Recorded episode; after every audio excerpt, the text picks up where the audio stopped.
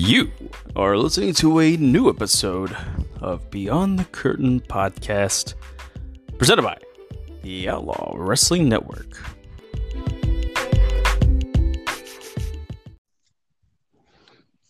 Ah,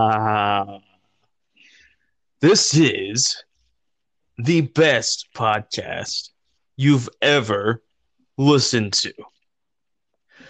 Very bad Scorpio Sky impersonation. I do apologize for that. But hey, you stumbled upon the Beyond the Curtain Wrestling podcast. One of the best wrestling podcasts on the Outlaw Wrestling Network and all of the entire world that's never been noticed and probably never will. But hey, thank you for tuning in and listening to us, guys. Small, slight turnaround of the previous episode where we had dissected last week's AEW Dynamite show, gave a rebuttal to a very interesting show that our friend from the Unhinged Wrestling podcast, Randall, did. This week is going to be a little bit different. We're going to turn the corner a little bit. We're going to give a little bit of the funk, a little bit of the sham, a little bit of the glam, a little bit of the glory. We are, dis- we are dissecting the All Elite Wrestling Dynamite show on TNT that just happened on November the 20th, 2019. Joining me on this wonderful podcast, as he does almost every week, because you got to make it a little bit, a uh, little bit of a shim and sham, if you know what I'm saying, a little bit of shake and rattle and roll. But this week we are joined by the host of the Taking the Bump podcast, our boy Jimmy Jam James Beatley. Sir, how in the blue hell are you doing? I'm doing well. I'm doing well. If any uh, anybody uh, listen to my uh, godforsaken re- rebuttal, I apologize. Do not let your kids listen to that. Um, but uh, uh, I did release a new episode of uh, taking the bump right before uh, AEW uh, hit the airwaves tonight and uh, talking about Impact last night. So check it out real quick while I, if I can do a cheap plug before we start talking about it. Yeah, absolutely, definitely, definitely. Yeah, yeah. So uh, basically, I went over. Uh, well, I don't want to. I don't want to spoil all the details and talk about it again. But we uh, we talked about a controversy that happened yesterday, as well as uh, what's going on in Impact Wrestling. Why I think it's uh, one of the better programming on TV. So tune in and listen to that. It's live right now on Anchor, and uh, as soon as I figure out how to put it on YouTube, it'll be going on YouTube. Hey, there you have it, ladies and gents definitely tune in to taking the bump, and we might as well just go ahead and get out of the way. Check out the uh, Unhinged Wrestling Podcast with Randall. It is a part of our family here at the Outlaw Wrestling Network, so please check him out as well. You gotta get a little bit of the flavor from everybody, right? Am I right? So, yeah. hey, he's you know. supposed he's supposed to be podcasting with us tonight, ain't he? Hey, listen, listen, we're, we're waiting. We're waiting for him. And while we're waiting for him, guess what we're going to do? We're going to just uh, just waste time. Just talk about some time. That's all we can do at the moment. Um, so while we do that, before we get into the AEW review, and I'm guessing it's going to be a group effort of rebuttals, of rebuttals, of rebuttals, uh, a la of the Brock Lesnar promo of the best of the best of the best of the beast type of crap. Anyways, so uh, is is really anybody ready for uh, Survivor Series Sunday? Look, I'm gonna be straight up honest with you. Um, the only reason I'm watching Survivor Series is because we're having a group get together and it gives me a reason to drink alcohol. So uh, that's the only reason why I'm interested in this show. Yeah, that's uh, that's something I'm not exactly. Yeah, I've totally forgot Survivor Series was even on until like three days ago. Yeah, yeah, that's the thing. I was. It was last Friday. I was getting my hair cut, and uh, the lady that cuts my hair, her name is Madison. She's a my best friend ever, and uh, and uh, she uh, she asked when the next pay per view was, and I couldn't answer, so I had to look it up after she cut my hair. Hey, Survivor Series on Sunday. I had no freaking deal. Of course. I mean, I I'm anxious to see it. I'm anxious at the brand supremacy thing.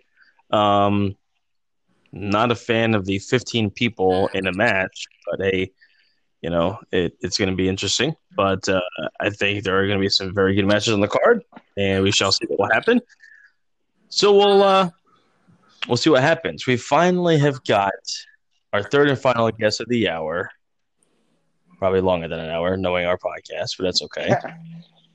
but he's joined us better late than never due to some technical difficulties. But he's here in live and now and in person. So, uh, host of the Unhinged Wrestling Podcast, Randy Randall Ram Jam Beatley. How in the hell are you, sir? I'm doing good. And that's the most civilized as we're going to be for the rest of the show. So don't expect this to be your classic 1700s uh, discussion debate about politics. This might get a little, uh, little timid, little argumentative, a little ugly, and that's you know what? That's all right. So, uh, before we get into our show today, which is a quick recap of AEW, we could even do a quick recap of NXT if you want. And like I said, quick though, quick, quick, quick, and then get into the rebuttals of the rebuttals of the rebuttals of the rebuttals. I'm not sure if this is going to have an end. but uh, hey, I'm all for it. Let's uh, let's go into the night, shall we? But before we do all of that, um, I do want to kind of continue off of a, the previous episode of doing on this day in wrestling history. Just going to do a couple quick ones before we do get into uh, our show today. So, on this day in wrestling history, um, November 20th is the recording of this. So, going off of November the 20th, um, the last Monday Nitro from Augusta, Georgia happened in 2000. Um, nothing really happened there besides uh, really the only thing that I can see is that uh, the perfect event, Chuck Palumbo and Shawn Stasiak defeated Alex Wright and Eli to win the WWE World Tag Team Championship. Yeah. Um, 2002, um, at the NWA TNA pay per view in Nashville, Tennessee, Jeff Jarrett defeated Ron the Truth Killings to win the NWA World Heavyweight Championship. So, interesting about that. And on this day in 2011, WWE Survivor Series from Madison Square Garden in New York City, where we had the never before, never again pairing of John Cena and The Rock teaming against and defeating Awesome Truth, The Miz, and Mark Truth. So, there's a little wrestling history today. And now we get into the Gucci stuff. All right. Get into the Gucci stuff. I'll leave it up to you guys, even though it is, I guess, hosted by me. What we doing first, NXT or AEW? Yeah, it don't matter to me. Uh, let, us get into the stuff I know about. Let's hit the AEW. All right, we'll get into the AEW stuff. Let's do it. So, should we don't even get a uh, opening uh, video of the show. We just go straight into the pyro. Nice, uh, different way of opening up, and we get into pander the crowd from Indianapolis, Indiana, and they've changed up the stage a little bit. Instead of doing the two screens on the top and the one screen in the middle, where usually has the TNT logo and it's got the dynamite stuff on the top ones, we just got one big screen on the stage tonight, which a little different. Not sure if that was venue wise or just something to be different, but interesting. I enjoyed it a little bit. Um, just keeps everybody on their toes as being different. Anyways, uh, get to the first match of the show: Nick Jackson versus Rey Fenix. Wow. Mm-hmm. Wow. Wow. Wow. That's a that's a way to start a show. To let you do your quick take on that, there, James. Good grief, that could main event like any pay per view for any company in the entire world, and would still be match of the night. I think it was match of the night tonight. Um, I think it might have been the best match on a Dynamite show um, since just the eighth episode or seventh episode. Uh, the best match on Dynamite so far up to date. Um, good grief. You know, for somebody, and people are always like, I don't like the Young Bucks because all they do is super kicks or, you know, spotty moves. They, uh, Nick Jackson showed that he can actually put on a pretty technical performance uh, with a little mixture of high quality in there as well. So uh, I loved it. Uh, the action was high, high intensity. Uh, it felt like if you looked down for just one second, you would miss another move. And uh, yeah, so I don't know what sounded like a dead dog just hit up in the in the background, but uh, you need to you need to fix that. Um, but anyway, yeah, that match was fantastic. Um, I think the finish was perfect. I think, um, I think this will continue the the seemingly never-ending Young Bucks uh, versus uh, Lucha Bros thing that they always fight and they always they always please the crowd with their fighting. So I love it. And anytime the Young Bucks and the Lucha Bros or any combination of those people fight, I'm down for it. Randall, do you have anything to comment?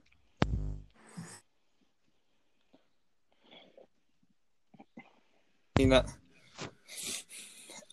I just, I just from a, you know, wrestling. I get it's like one of the first times we see we've seen them do singles competition. I just you've seen the Lucha Bros and the Young Bucks like 80 times this year. So, I don't, I, to me, this wasn't anything special. I mean, the match, oh. like the match itself was good, but like the the pairing itself, just we've seen it before, so it didn't it didn't make anything special to me. Understandable, and uh, so basically, same thing happened there. It was a good fast start to the show uh, crowd was super into this. Uh, I, I, I, don't know if there's like I, I will mention this every single week that Rey Fenix is on a wrestling on a show. I, have never seen somebody handle the ropes the way that Rey Fenix does. Uh, I mean, it's it should be borderline illegal what he does. He makes it look so dangerous, but yet so simple. Uh, keep doing what you're doing, Rey Fenix, Nick Jackson, doing a great job as well. Um, so good kudos to them on having a good match ended at uh, right about the 11 minute mark. Rey Fenix getting the win.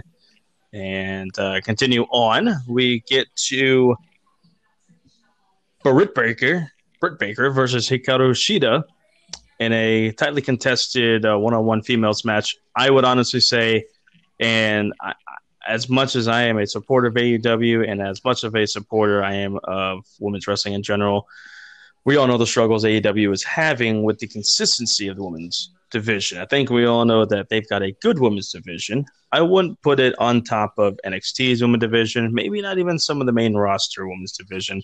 They do have a very, very good roster. Uh, they just kind of spotty with the with the way it's handled.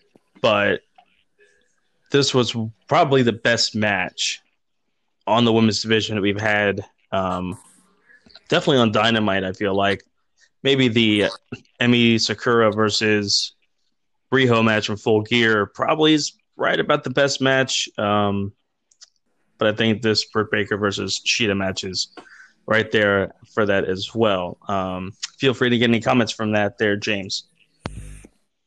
Uh, yeah, uh, yeah. Before I get into something I forgot to mention on the previous match was how alive the crowd was and how and I don't know if this was a technical difficulty or it was just because the crowd was super super into it and super loud, but they were louder than commentary for like the first 20 minutes of the show. And I want to tend to believe it was because that's how loud the crowd really is. Um, but until somebody proves me wrong. That's when I want to hold on to it. But getting back to this match, um, yeah, I think I think the problem with the the the AEW women's division, and it's hard to be super critical on AEW because they they they're just starting out, but that the women's division is their weakest link. Um, I would even go as far as to say, in terms of, um, ta- and not, not maybe maybe not talent wise, but usage of their talent that Impact has a, is doing a better job with their uh, their women's division, or as they call it, the Knockouts division, than AEW right now. And I hope it takes a swing towards the better for AEW. That does seem like to be the one part of of the company that's struggling a little bit. But this match, it felt pretty good. It felt like they had chemistry. Um, I didn't notice any botches. That's the one thing that hurts this division is it seems like they have a couple botches in every women's match, but I didn't notice any in this match. And the the surprise finish of Hikaru Shida picking up the victory over Britt Baker, I wasn't expecting it. Um, it's not necessarily a shocker or a surprise. They have been pushing Shida and basically all the Japanese women pretty hard so far um, in AEW. Um, but I I really am I'm kind of curious on why they're not really pushing Britt Baker. Um, I think she she out of all the women they have might be that face that everybody knows and can draw people to want to be invested in the division. But who knows? I, I don't know the creative mindset behind that uh, as of now.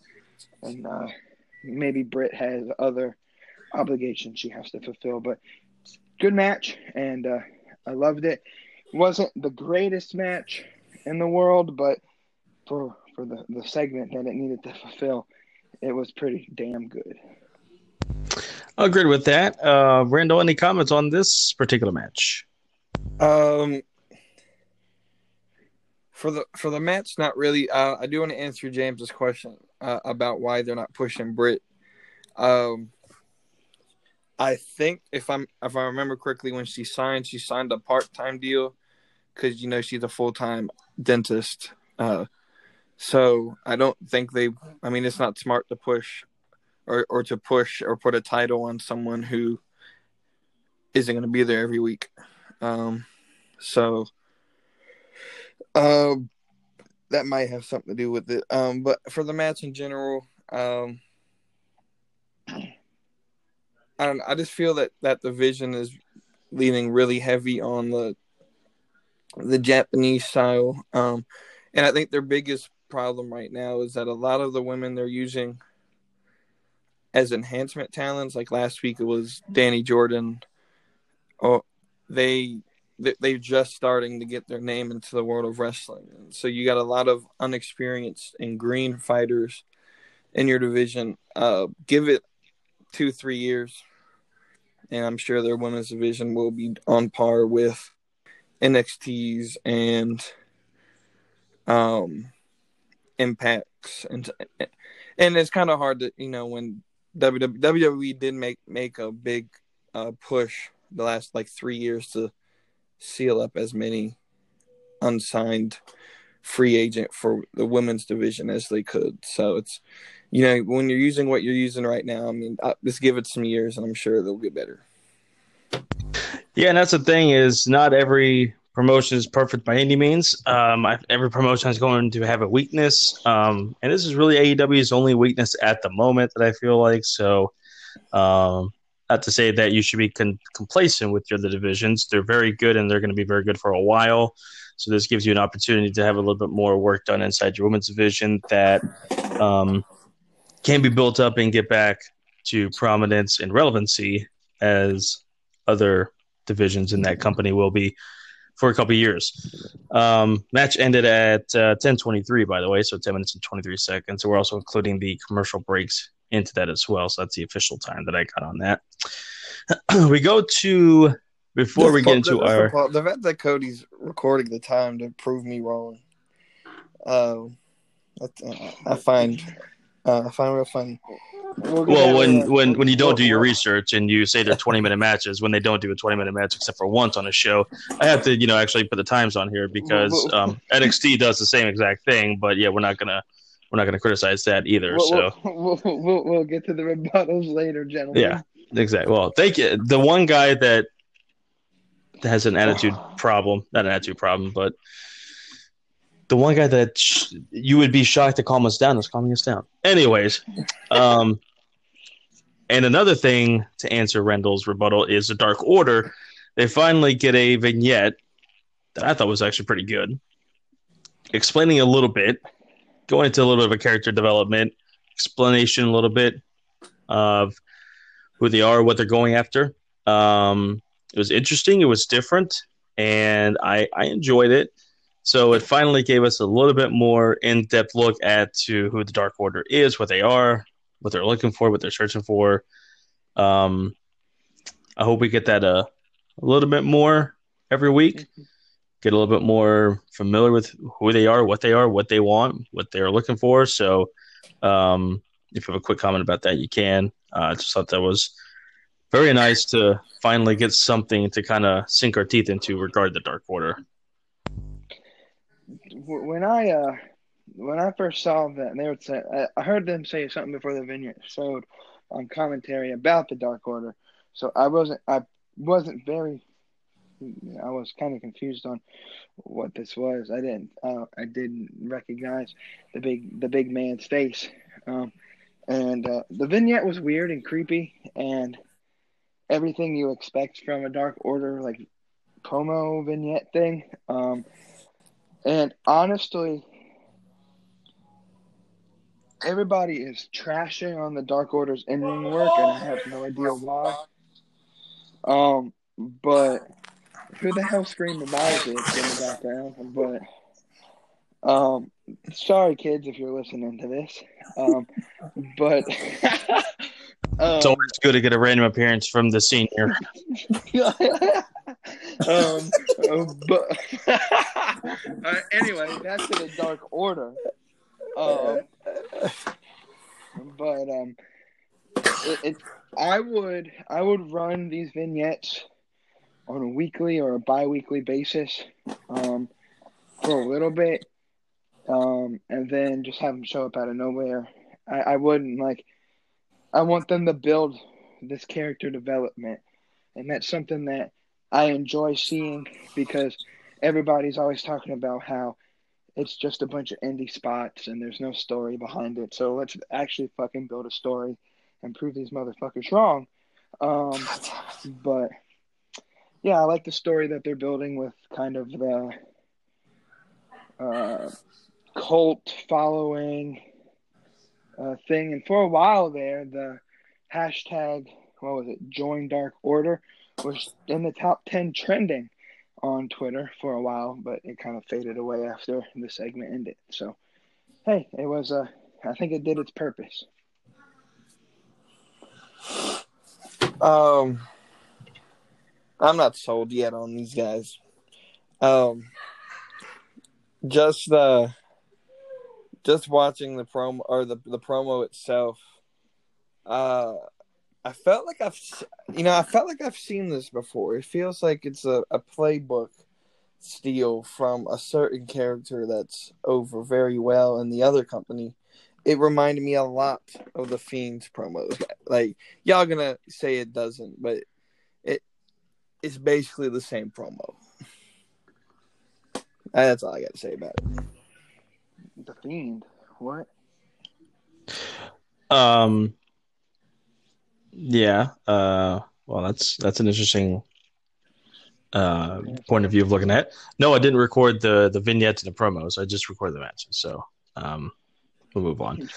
Uh, we get to the Diamond Dozen Battle Royal that I, I am I if they have explained it, I, I still have not yet got to it, but mm-hmm.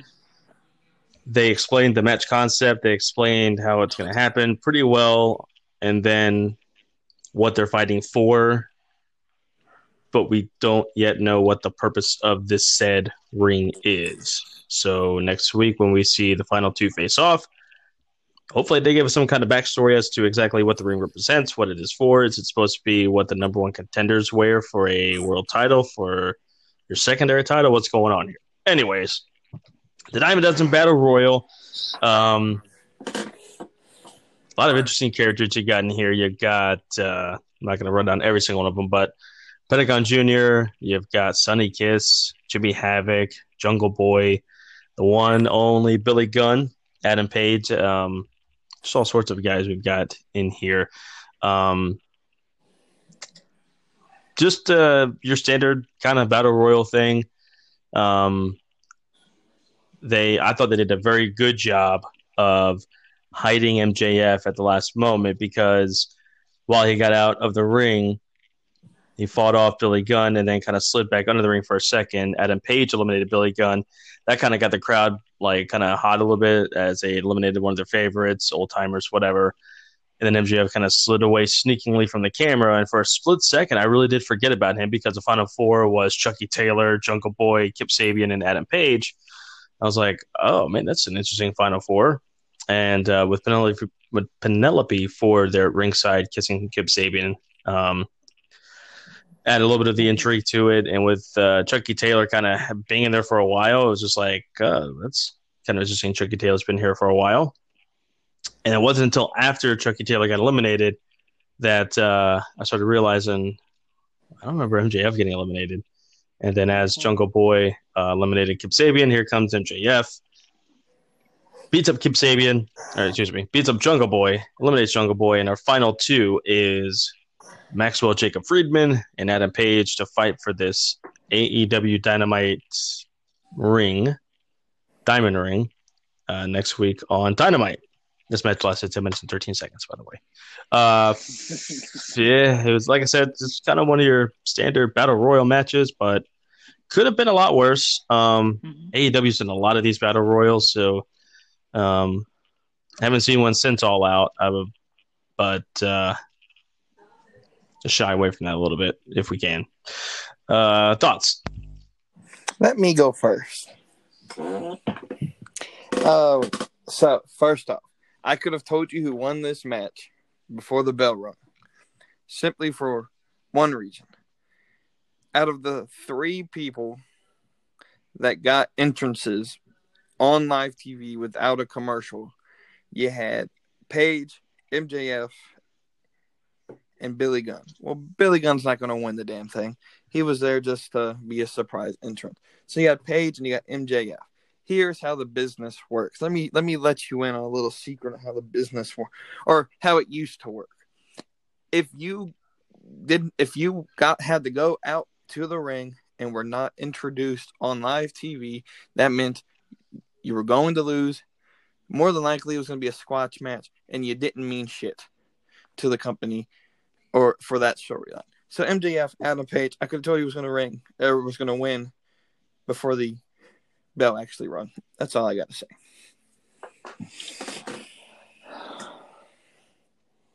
All right, my turn.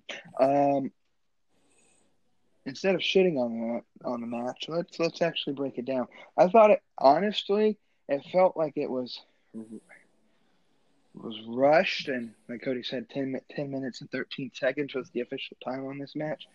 Um, compared to like a WWE Battle Royal, I feel like they actually kind of did it pretty quickly, and I enjoyed that because you know it's a two-hour show, and these type of matches don't need to don't need to run on and be extended. You just you kind of got to get to the point on some of these things. Um, you're building a storyline here, and, and I enjoy that storyline.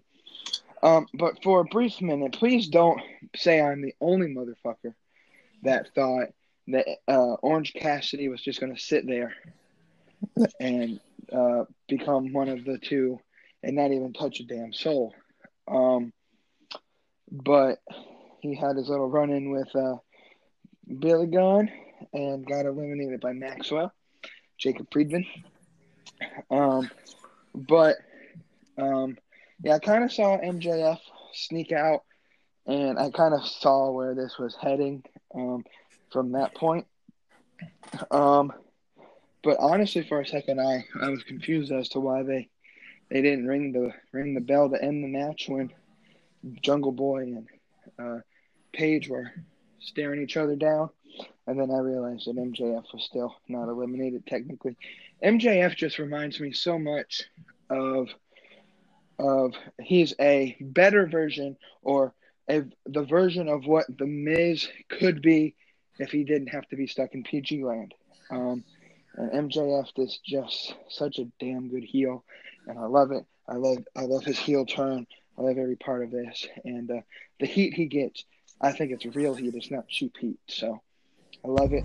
I love. I can't wait to see uh, Page versus MJF next week. Yeah, I think easily MJF is uh, probably the best heel, obviously in the company, if not the best heel in wrestling, probably in the top three, just because he does such a damn good job at keeping it as real as possible, keeping the kayfabe alive. You know, just playing the character and playing it as as good as he possibly can in and outside the ring. So I mean, he takes his uh, his craft seriously, which is always a good thing to have, and uh, should be interesting to see where he goes from here and how Wardlow also is going to be affected by him because he did make an appearance here towards the end of the match. Um, big dude, so uh, anxious to see what Wardlow could do, and uh, yeah, yeah, we uh, should see what happens there.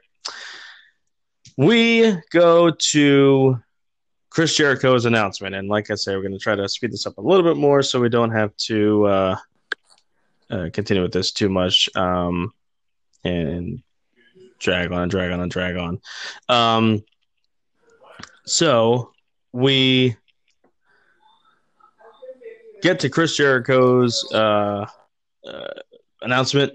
Jake Hager is with him. Le Champion announces that uh, well, he was trying to apologize for his tantrum last week, which uh, basically resembled his tantrum from 1998 in WCW. But that's uh, it was just great how he did that.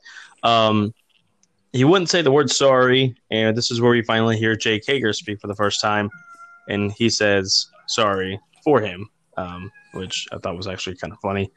Um, Jericho says that he's going to make the AEW executives He's going to make the Turner executives thank him for all he's done. And next week is Chris Jericho's Thanksgiving Le Champions celebration. Uh, SCU comes out, Scorpio Sky, you know, brags about defeating Jericho the week before. Um, he announced he's going to be hanging out with his high school sweetheart, Melanie Parsons, which leads to a Melanie chant, uh, which is interesting. Um, and then Chris challenges him to a one on one match next week to where Scorpio Sky and Christopher Daniels are like, yeah, but we're gonna need some time to do this. You know, we can't just do it next week. We gotta, you know, we gotta build up and, and get trained for it. Jericho's like, uh, uh-uh, uh bud, you, you're facing me next week, Junior. And Scorpio Sky's like, yeah, but I mean, it's not gonna be for the championship or anything like that, just because I don't deserve it. And Frankie Kazarian's playing up to that as well. It's it's great as to kind of lure Jericho into thinking that he's being outsmarted and uh, Jericho makes it official that next week on the show, in the main event, will be Le Champion, Chris Jericho fighting Scorpio Sky for the AEW World Championship. Nice little promo there. I thought they did a good job with that and setting up a very good, uh, interesting, and intriguing match for next week. So, uh, quick thoughts about that. I love Chris Jericho and his promo work. Um, Good grief. He he could he could talk to a mute person, somebody that can't speak, and get that person over. Um, and I I I think it's kind of funny, and hopefully there really isn't a person by the name of Melanie Parsons that is alive, because you're gonna wake up with the old DMs slid into so hard tomorrow morning when you wake up. Um, and I apologize for your name getting trending on Twitter. Um, and you're probably not understanding why. But uh, the promo was fantastic, and uh, I don't know. It seems like every week AEW announces matches that I didn't think that I wanted to see until they announce them, and this is one of them: Scorpio Sky versus Chris Jericho for the AEW title. Part of me thinks and hopes for a title change. I, I don't know how they um, will run this. I don't know if they'll they'll have Daniels and Kazarian run as tag team champions, or if the Freebird rule even isn't in effect. I don't know how that works in AEW. Um, but uh, I would love to see Scorpio Sky as a world champion. I don't know if they'll do it this early into um, the storyline or what's going to happen here, but this is a pay per view worthy match we're going to get to see next week on free television, and AEW seems to give us those type of matches every single week.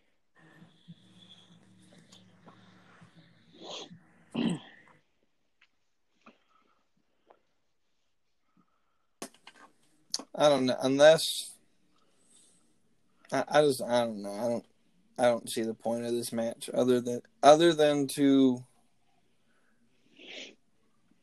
like, I don't see how it plays into like the storyline being built. Um, I mean, I, as of now, Jericho really doesn't have a true number one contender, so I, I mean, I guess he could challenge whoever he wants, but um, yeah, I don't know. It unless they want to have Sky win the title and then let Kazarian and um Daniels use the tag titles. I, I get. I just I don't see a true purpose in this, other than to build further for the elite versus um inner circle shit. That I mean, we all know it's gonna happen. Like, I, I can probably predict every match for next week with a hundred percent guarantee and a hundred percent accuracy. There it is, that guarantee. If I, if I wanted to. Listen, bud, you're like one for seventy-eight on your guarantees, so uh, calm down with the guarantees here. Make a shirt of it. If you make a shirt of it and you actually order it and wear it, maybe it'll change. Um, I'll be pressing hard for that because I feel like you should make one. Um, so you get we get a quick little brawl between the uh, uh, inner circle and SCU. Jurassic Express comes out. I don't really know what the purpose was, but they did. And Hager actually would uh, at first stand up to Luchasaurus and then back down from him. So uh, giving a little tease of maybe a potential future match between the two. Um, I just can't wait to see Jake Hager in the ring. I can't wait to see how uh, different his style is, how more aggressive he is in the ring. Um, so uh, hopefully that comes sooner than later. Um, I know he has that contract with is that is it Bellator still? Um, Bellator, yeah. Yeah. Um, so hopefully, whenever they give him the green light and he can wrestle, that'll be cool. Then we go to the quickest match of the night at 28 seconds. Uh, Luchasaurus demolishing, defeating, killing Peter Avalon. Um, is there anything else more we need to say? No, I don't get Peter Avalon. All right, we'll move on. Um, so then we go to our next match, which is the longest match of the night: Private Party versus Pride and Power Powerful. That proud and powerful. That is such a tongue twister. Santana and Ortiz, tongue out man, and uh, other dude, Puerto Ricans, whatever you want to call them. Hopefully, oh, Jim yeah. Cornette. Yeah, about to say. Hopefully, Jim Cornette's not in the room. Um, good match. Um, thought it dragged on a little bit towards the end there, but it wasn't a horrible match. Uh, Private Party getting those reps in, um, just continuing to get better. Proud and powerful. Uh, it's already a, to me an established tag team. Um, they're very good in the ring, so um, interesting to see what happens with them. Um, I thought it was very, very, very cool how they honored Matt Travis with the T-shirt over the top ropes there, and um, both teams did acknowledge him during their entrance, which was um, awesome. Very good that they did that, and uh, yeah, cool to see they do that. Um, Santana Ortiz would dominate most of the match there, and then uh, Private Party would come back there right towards the end. And then at the very end, the gin and juice from the private party ends the match. They get the win at 1504. Uh, Inner Circle tried to get in at the end of the match, jump on everybody, but Dustin Rhodes made his return and uh, still had that cast on, giving an old school feel to that, and uh, kind of laid out the Inner Circle there. So that was pretty cool. Um, thoughts on this? All right, I'll go. I was going to give him some time to to go first, but uh, I'll go instead. Um, I I, I uh, have fallen in in love with uh, not Pride and Powerful, uh, Private Party. It's the PP Battle of the PPs um, tonight, and uh, Private Party. Uh, I don't know. I tweeted earlier on my personal Twitter account that they're a rich man street profits because I think they're more over than the street profits, and uh, they kind of fit the gimmick better. But uh, they're super talented. I liked the ending of the match where um, Ortiz and Santana kind of like try to try to do their heel tactics and uh, Nick Jackson, I don't know how he was still wa- able to walk after his match earlier. Stole the the butter sock and uh, and uh, that's how Private Party picked up the win on a roll up. I'm sure. Uh, I'm sure co-host number two doesn't like a roll up fi- a finish, right? Um, but uh, good good match. I, I I agree with you. I think it went a little longer than it should have. Um, but overall, solid match.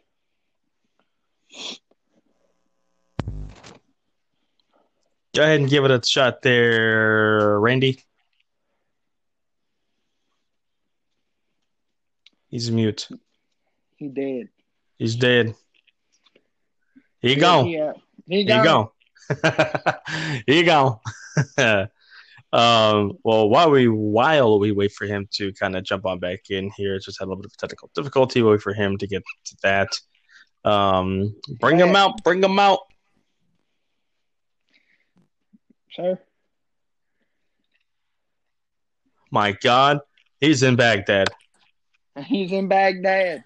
Wow, I don't know how that role switched. It went from James being in Baghdad to now Randall being in Baghdad. Are you able to hear me?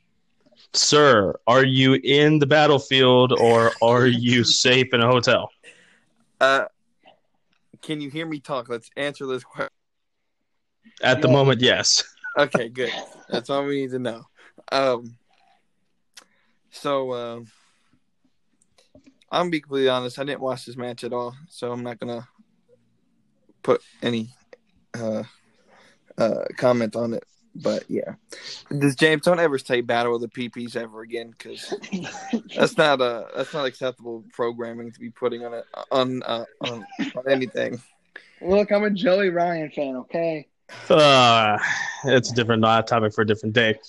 Uh, we get to our main event of the evening Jon Moxley versus Darby Allin. Uh, Darby had a cool little intro where uh, he was at a band's concert and put himself in a body bag. It had mock spray paint on it. They crowd surfed. I think members of that concert or whatever that video package was showed up on stage, dropped them off. Darby Allin came out of the body bag. The more that I see Darby Allin, the more that I absolutely just am immersed with uh, his character. Dude it's just he's different. He's reckless. He's just he's awesome. I love him. Um, you gotta like Jon Moxley. Mox is Mox, and as long as he's doing Moxley things, I, I, I will like him. Um, the match of the start of the match was just on fire, where Darby just did a uh, suicide dive, tope suicida, whatever you want to call it, from the inside to the outside on Moxley, and we get to a brawl outside the ring for a little bit. Uh, Darby just uh, tries to do some offense. Moxley shrugs it off. Um, finally, get back into the ring where Moxley beats him up a little bit, and then uh, Darby tries to get a little bit of a momentum swing back. Um, both men started fighting on the outside. Mox would eat the seal steps, and Allin began to almost try to break Mox's fingers. And it allowed uh, Moxley to, uh, or excuse me, Allin to get some control. Um, And then Jon Moxley would actually tie up Darby in his own body bag, of course, and just beat the crap out of him. Uh, ref almost stopped the match, but he didn't. And uh, finally, Moxley stopped that so Darby can get out of the bag. And then uh, Moxley tried to do a power slam. Darby countered it, did his stunner. He almost did his coffin drop, but he didn't. Moxley would hit a boss man slam, and then Darby would try to win on a Canadian destroyer, just back and forth action. And uh, well, and then we get to the finish of the match where we witness the death of Darby Allin. Darby. Um, Jon Moxley basically hits a paradigm shift from the top rope. The only thing that would have made it worse and would have certified that Darby was DOA was if it was full gear and they peeled back the canvas and the foam and it was just a wood. Then yes, um, we would would have witnessed a live murder on television. But, Yeah. anyways, Moxley gets a win in thir- 11-13. Just uh, Just a crazy match all around. A lot of spots, but you're gonna get that from these two. Very good match to end the show, and uh, yeah. Quick thoughts here. Quick thoughts. Uh, Justin Roberts is the best uh, in-ring announcer in all of all of professional wrestling. Um, then uh, the match was fantastic. Darby Allin. Um, if you don't have a concussion, I'm surprised. If you're not dead, I'm surprised.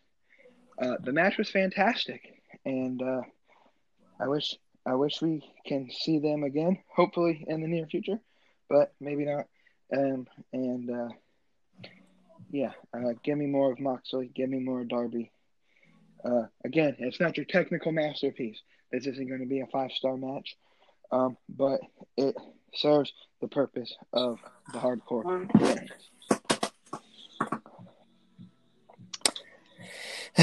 Let's see here. Uh, well, the only place you're going to see Darby Allin is in a wheelchair in the next five years. Um, I, I I don't get his character. I mean, I I don't get his character at all. I mean, at all. I I don't.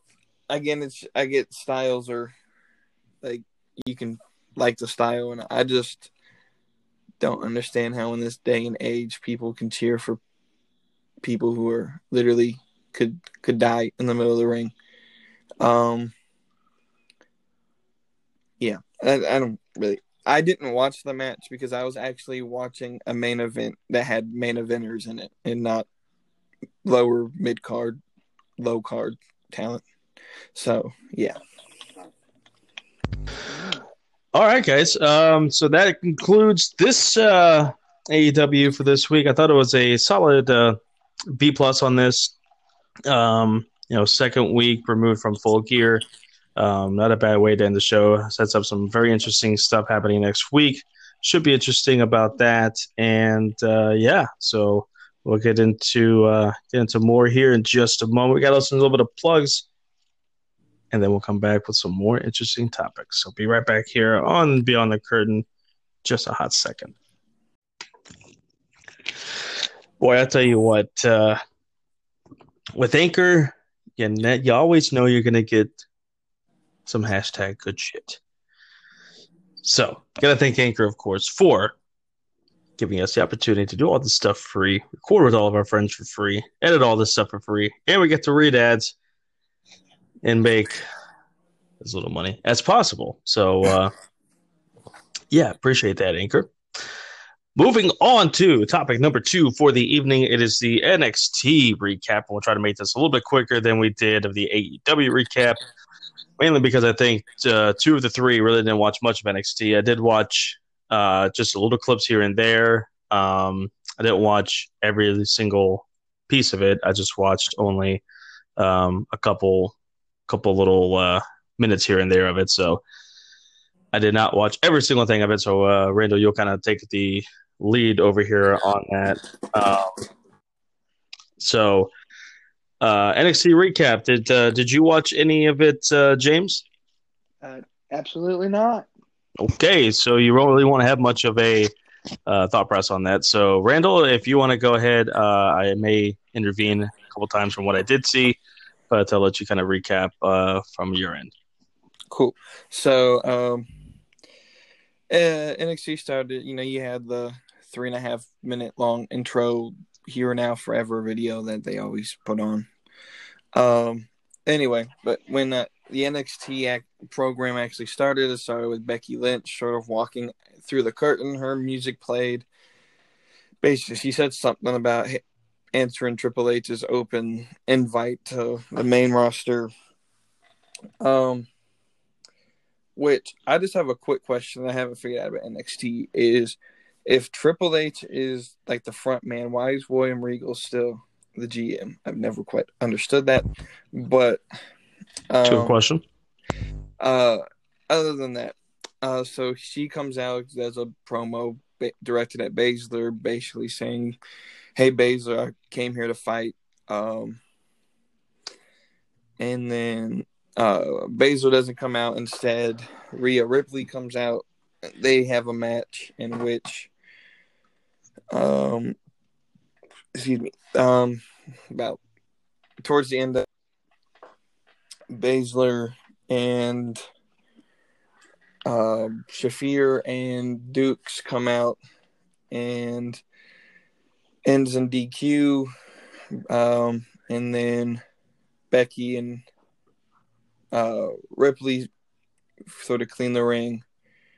And that's the first segment. Nah, you know, not not much. And I sort of expected a lot of uh, main roster people to come on today. I didn't expect as many as we got because we got a lot. There's a long list of main roster people that we can name off that did some spot. Anyway, uh, they went to commercial. They came back, and Kona Reeves, which I didn't even think was on TV yet, but he was walking down to the ring. He was supposed to face Riddle when out of nowhere Ricochet attacks, and it's Ricochet versus Matt Riddle um, sort of a good reunion match of Ricochet's time in uh, NXT.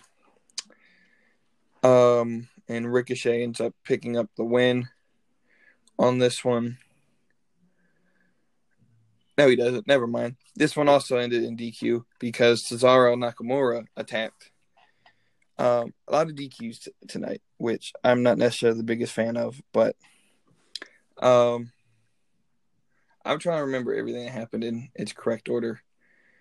I think next was the um Kay Lee Ray versus Dakota Kai, which this was just trying to uh get everyone who has never watched NXT UK familiar with Kay Lee Ray since she's going to be in the War Games match on Saturday. Um, she picks up a victory. Um, no, no one interfered in this one from the main roster. Um, so we're moving on to.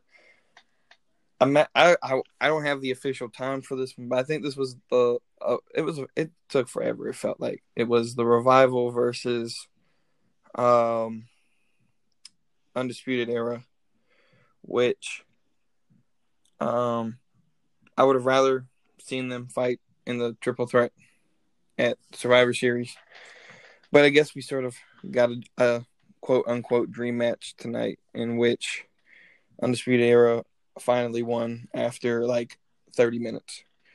Um, so this match took forever. Which, so before you guys yell at me about liking this match and it taking forever, this is a, a once in a lifetime match. We're probably never going to see it again in NXT. So I'm to let this one slide for how long it was. Um, just because it wasn't, it, it was a one off type thing. Um, next, let's see what else happened. Uh,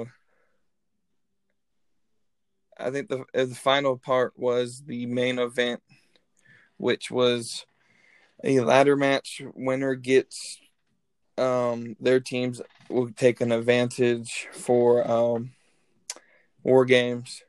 Basically, they'll have the advantage starting the match and representing Team Undisputed Era is Adam Cole.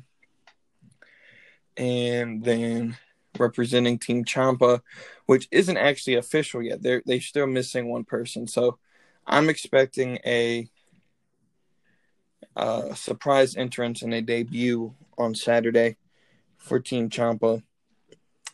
Um, but representing Team Ciampa was Dominik Dijakovic.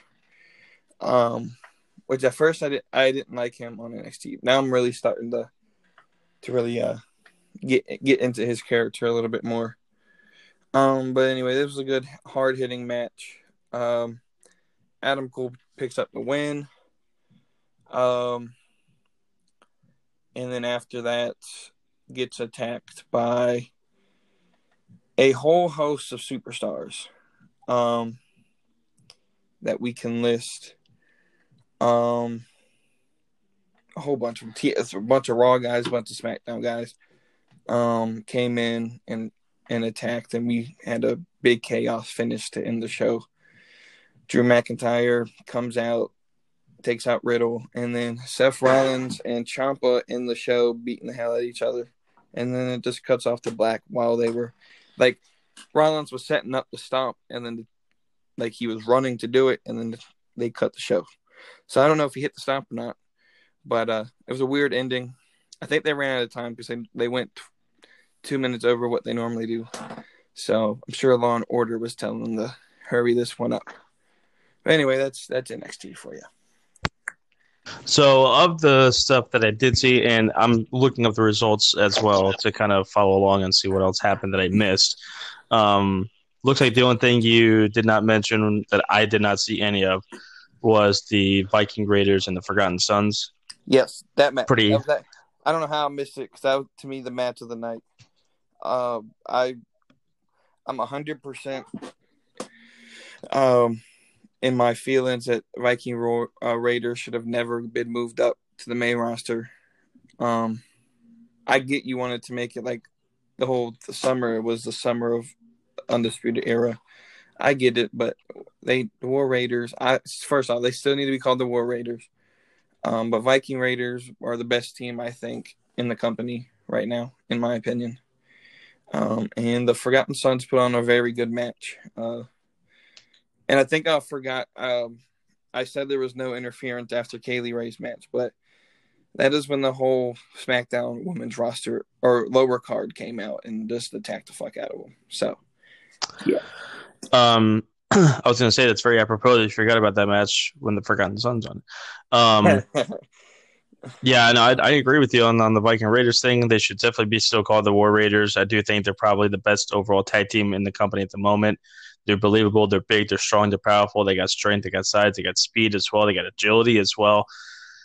Overall, just very good, very good tag team. Uh, like I said, probably the best in the company. So, and then the only things that I really caught, I did catch the um, end of the Becky Lynch match um, with her and Ripley. That was uh, kind of a dream match there for sure. But yeah, I didn't like the fact that it ended in a DQ, and we had uh, basically a brawl that happened with those four between um, Shafir and Duke, with Baszler and Ripley and Lynch. Eh, whatever, but ended in a, little brawl. Uh, then I saw um, I turned right as the um, Ricochet Matt Riddle match happened, and Matt Riddle got the win. Um, and then uh, some of the SmackDown guys came in, beat up uh, Ricochet and Riddle. Um, they go to the crowd a little bit, and then that whole thing happens. Finn Balor comes down. Um, that whole thing happened there. And then the only other thing that I did catch on this was the um, tail end of um, Adam Cole versus uh, Dijakovic. That's only because, like I said, NXT kind of went over a little bit. So as soon as uh, AEW went off the air, quickly turned over to USA and saw the very tail end of that match and watched the chaos that ensued with that. So, um, as much as I want to rebuttal about just this show specifically, I'm not going to do that. I'm just going to ask a simple question: As um, of the three segments that I watch, they all ended in some sort of brawl, and yet we criticize AEW ending on brawls. And so, I get that. I get that. This is a go home show for a pay per view, but the whole show had brawls in it. Why? So- Why? Because the whole idea is brand supremacy. but you have a pay per view this Saturday. So how do you even build up for that? Okay, so we can argue the whole point about whether or not War Games should have been this week because you and me both agree that it should have been moved Right. to a later date. However, uh, just like Mauro said when Ciampa attacked Cole, and then he's because he see that he said, "Oh, he wants Goldie back, but he cares so much about NXT, he's got to protect his brand." So the whole idea right now um, is, uh, you know, you're you're trying to set up for both pay per views for this weekend. Um, I think they did a very good job for it, but the for the longest time, this was my biggest thing with this brand supremacy supremacy thing for the last like two or three weeks. It looked like NXT was getting the heads up, and Raw and SmackDown wouldn't answer back. This was their answer back, um, and it's back to almost even now. I personally think at Survivor Series, NXT is going going to win almost every match, um, just as a way to, you know, get support for that brand because that's the one that needs help in terms of viewership. I mean, they all need help, but um, that's the one that's sort of you know doing the worst in terms of viewership, and any anything they can do to get people to tune into NXT, they're going to do. Um, however, I mean, I, I think there was a lot of a lot of brawls in it, but yeah, these were just you know Triple H sent an open invite, and so everyone's going to come type thing. I think NXT responds on Friday. Um, the thing I really want to know is is how is uh Cole going to do? Like he's going to do like four matches this weekend. Yeah. Uh, while I, I just I, I don't agree with the brawls and everything, it was just stupid, stupid, stupid booking of the fact you're going to put an NXT pay per view before this whole brand supremacy thing, and it's just Yeah. just horrible, I definitely horrible timing. what I, what I wish they would have done was move War Games to December and just cut TLC because I really don't care about TLC to be honest with you. Yeah, I mean, hell, you could have just done. Yeah, I mean, you could have done anything else. I would have literally would have taken anything else over having. And, and I'm not saying that NXT is not going to be a good show. It absolutely will be a good show. It's probably going to be probably going to be better than Survivor Series. But the only thing is, I, I think Survivor Series will be really good because of the NXT guys. So it's a it's a it's a two part thing there. But it just it infuriates me the fact of how could they let that happen? And I get that the whole Saudi Arabia thing basically forced them to do this, but it's like, Well, man, here's where here's how I look at it. I, as much as people don't want to say this, I'm a hundred. I, I- I'm about to use a word y'all don't like. I guarantee it was a work. I think the whole Saudi Arabia thing was a work. Um, they needed a reason that- for NXT to be on the show and to do an invasion angle, and what a great way to make Saudi Arabia, you know, look because there's no way you you have problems and 24 or 48 hours later you re-sign for another three years. It's a work. It's definitely a work. yeah, I, I'm not. I, that whole situation was just fucked up to begin with, whether it's a work or not. But that and that's not a bad idea. To it's definitely different. Definitely something I would have not came up with, to be honest with you. Um, or at least I, it was something in a left field that would have definitely it got people talking for sure, and it And- definitely helped SmackDown get the to get the best ratings they've had on Fox because of that. and it Um, also took the it took the the load off of the big thing in WWE for the week going into that was the whole jo- Jordan Myles thing. And they wanted to sort of sweep that under the rug, and so what? Yes, you still look bad because you left your people in Saudi Arabia, but now they're not talking about you being racist with the whole Jordan Myles situation, and that just sort of got overlooked. And so that's another. Th- I think another thing they were trying to do was to sort of sweep that under the rug. Yeah, and uh, even if they did it, that that was not a work. You know, say they got back in time, they still brought NXT in. Um, it's I still it would have been a brand supremacy thing for sure, but um, yeah, it's just just very bad timing with regards to uh, My, that whole I- thing.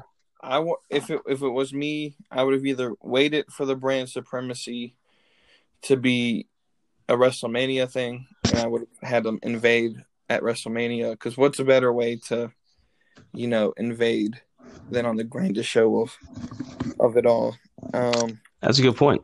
what I want, but now that we're getting it now, I want it to continue to where NXT's on a lot of these other big shows. Like NXT, I would love to see Kairi Sane versus Io Shirai in Tampa.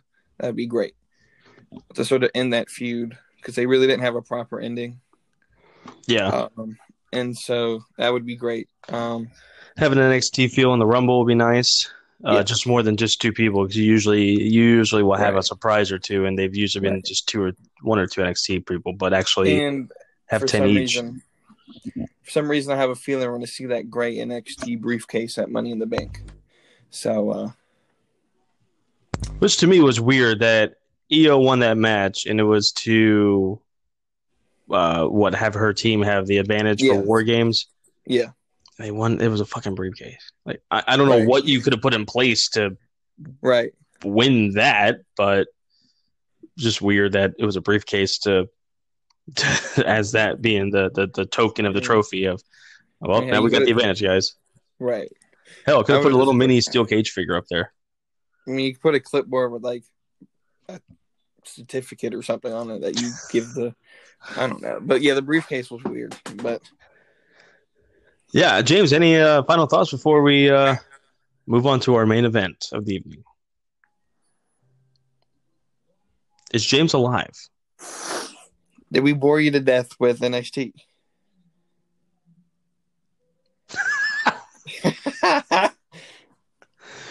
James, Jimmy Jam, James Beatley. hey, fag. Jim Cornette's listening. well, Well, there goes that. Um, so there's the NXT recap for you as well. Um, a little bit quicker, of course, than the AEW recap, but is what it is. But at least we did get uh, both shows tonight, which is great. It's good to get both shows into there. Uh, the first time I've done that on this uh, on this show since AEW, so I was glad to at least do that. Um, we get into the rebuttals and the final thoughts of the main event of Beyond the Curtain next. I'm to do some plugs here for both shows that you'll listen to. And in just a moment, we'll be coming back with the rebuttals right Wait. after this. Oh, Wait. just kidding. Wait, Just kidding. I'm he's back. alive. He's alive. He came back from. Baghdad. I'm back, and I'm better than ever. And then you're Oh. gone 83 days later. Anyways, go ahead. um, I thought I was never going to get an opportunity to speak on NXT, uh, but uh, have y'all ever thought? I, I think. I listened to y'all talk about how war games shouldn't have happened before. They could have made it work to where they focused on war games on NXT and did the brand supremacy shit on Mondays and Fridays and focus on war games on Wednesdays, but they didn't. That's my only thing. You focus on NXT product on NXT and main roster But shit. they they, they the focus on not look they've they've been focusing on both since the whole brand supremacy thing even got announced.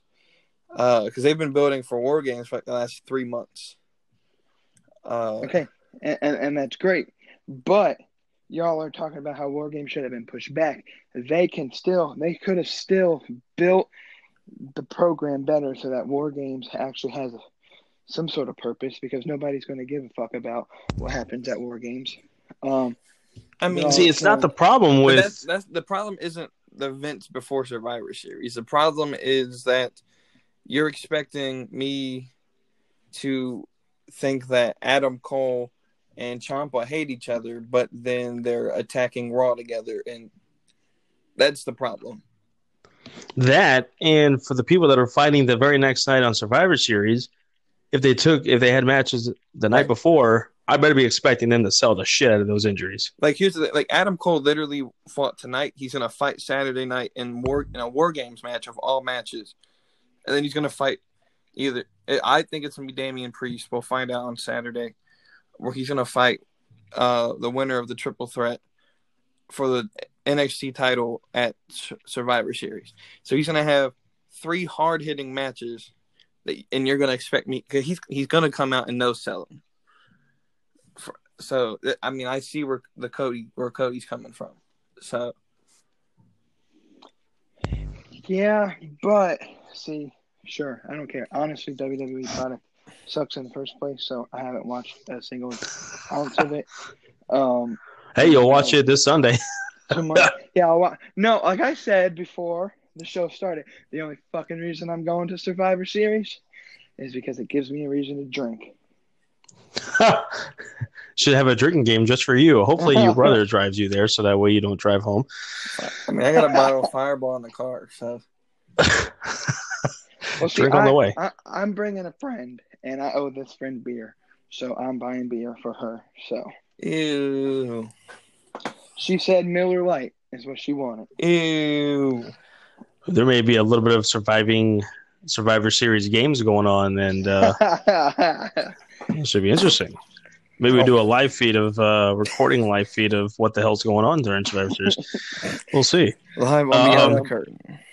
Yeah, hey, listen, ain't got to be on this. We can just somebody press record on their phones, and we'll just mash it all up, but put on everybody's anyway, show. But anyway, one last thing on NXT before we can get on to the main event. Um, and I hate that I have to bring our our private group chat into the public sphere, Uh, Jesus Christ. but um, you, you, you, Mr. Randall Beatley, For uh, bro, I thought you were going to Hulk Hogan for a second, you, my brother, brother.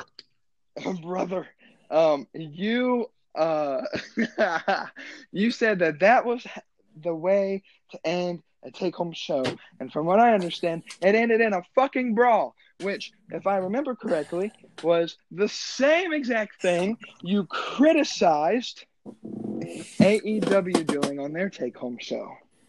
AEW wasn't doing a brand supremacy thing, Uh, but they were setting up four And it was- fucking storylines. and that was the fourth one in a row where fourth show in the first five that ended in a brawl. How NXT many, how many Raw and Smackdowns in NXT since his brand supremacy have we had end in a brawl? None of them have ended. And, and beside of today that I can remember, I don't remember a Raw or a SmackDown ending in a brawl. Brawls have happened, but they haven't ended in them. Like Raw normally ends with the the Lana Rusev thing. For, for the longest, that's what was ending everything. Or SmackDown I normally ends with Bray Wyatt attacking somebody. I couldn't tell you how Raw ends because I know he turns the TV on at eight o'clock. I'm laying in my bed and I start listening to it, and I fall asleep about halfway through the damn first match. So, um, that's how boring Monday Night Raw is now. That I I fall asleep. I usually don't go to bed until like 1.30 in the morning, and I fall asleep watching Monday Night Raw at eight fifteen every fucking Monday. Well, at least know your best sleep is coming on Monday nights. Yeah, well. anyway, Either way, AEW is not doing brawls the past two weeks, and I would imagine that after Survivor Series, we won't be seeing many brawls ending shows in general. So once we get all this shit out of our system, we'll go back to our regular scheduled programming where we don't have to have to worry about that every single week. Mhm. Yes. So, any last thoughts before we officially get to our main event? Let's get to our main event. All right.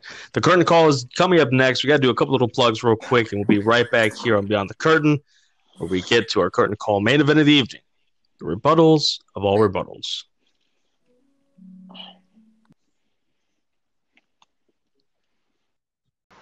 Hey y'all, it's Randall Beasley of the Unhinged Wrestling Podcast. You can find me on Spotify, Google Podcast, uh, Apple Podcast, and any place you listen to your podcast for. If you want a no holds barred, no fucks giving approach to the world of wrestling, check out the Unhinged Wrestling Podcast. Well, howdy ho there, motherfuckers. It's James Beatley. I hope you're enjoying the content on the Beyond the Curtain podcast. And as a member of the Outlaw Wrestling Network, I'd like to just take a moment and plug my podcast, the Taking the Bump podcast. Um, it is a weekly podcast. I try to at least put out one episode a week, um, going through the hottest topics in professional wrestling. Um, I tend to focus more on Impact Wrestling and All Elite Wrestling, um, but I will span the entire uh, profession, the entire genre of professional wrestling. Um, for more info and to listen to all previous episodes, follow me on Twitter at T the B Podcast and follow me on Facebook, Taking the Bump Podcast. Um, y'all can message me, y'all can comment, uh, get in touch with me, ask me questions if y'all want to partner up in any way. Um, be a guest on the show, I'll gladly take all questions and comments. Uh, send them to me on either of my social medias. It's James Beatley, host of the Taking the Bump podcast. And now back to your regularly scheduled content.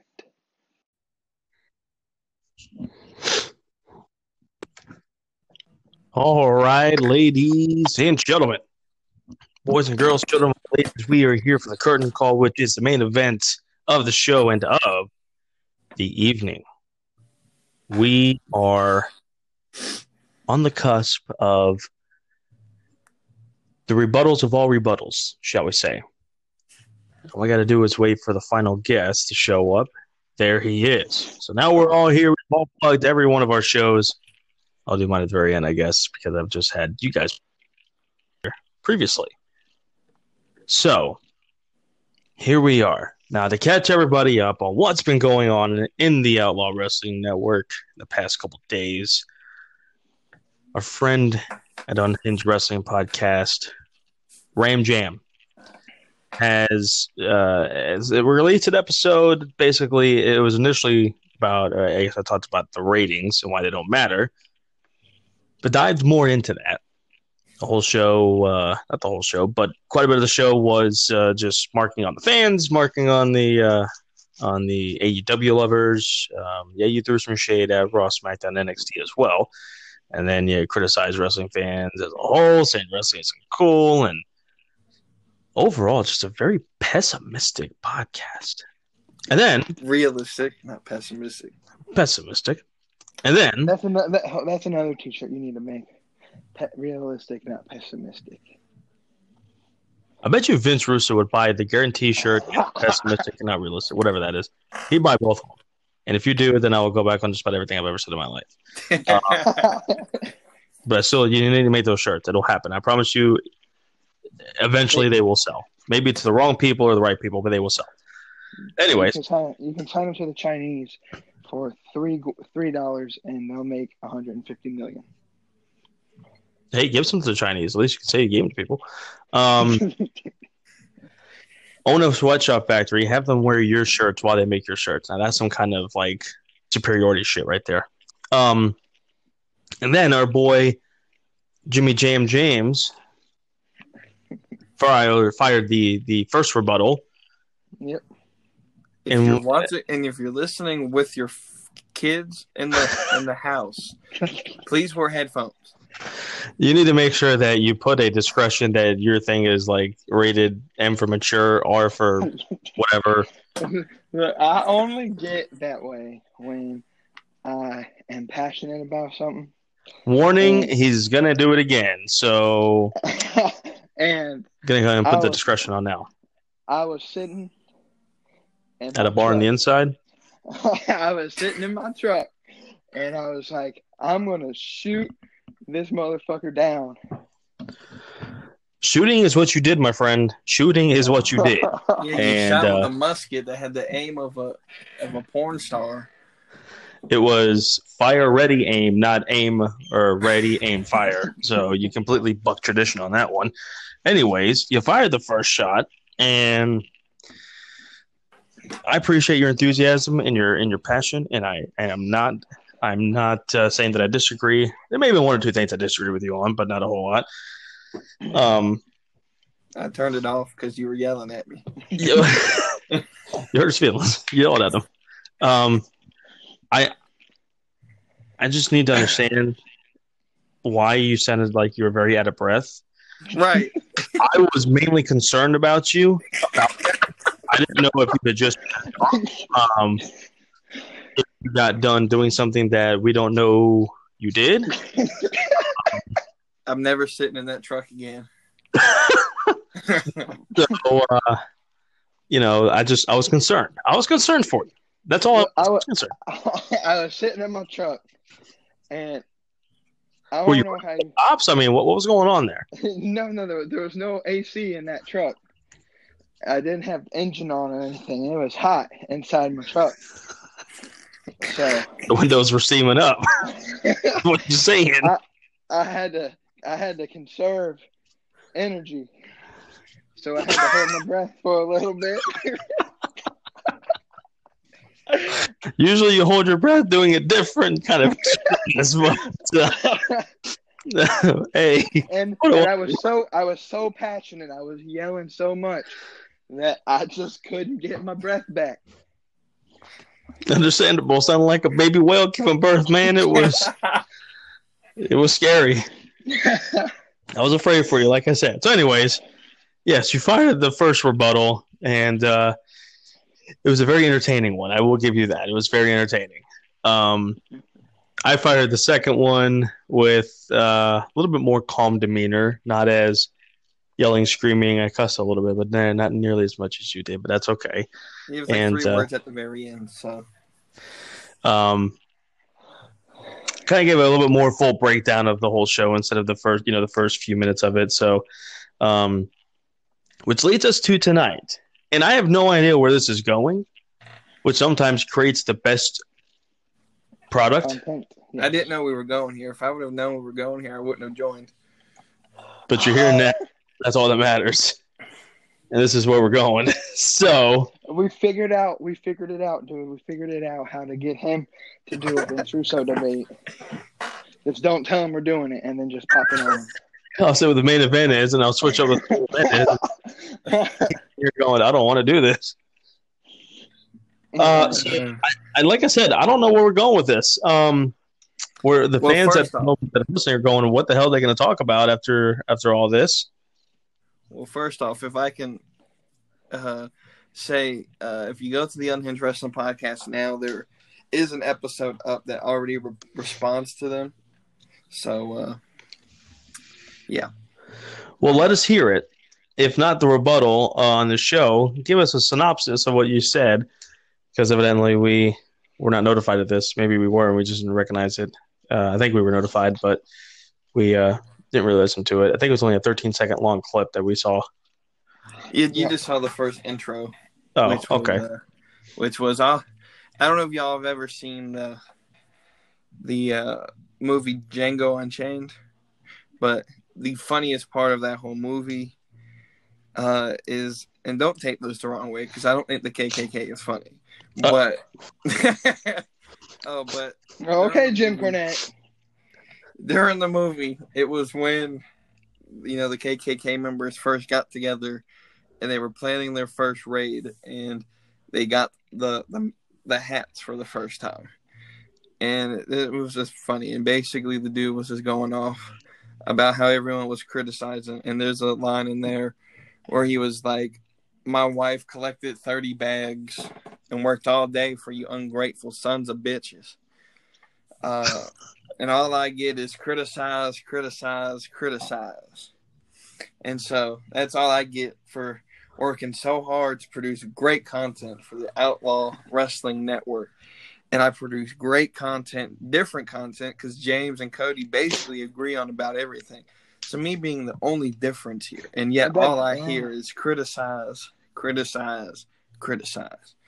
And so I basically just I'll, s- I'm probably going to repeat myself. So uh, on on these rebuttals, I'm gonna let you guys again re, re, uh, do your rebuttal to me again, and I'm just going to answer basically the same thing I said on my podcast I released today. So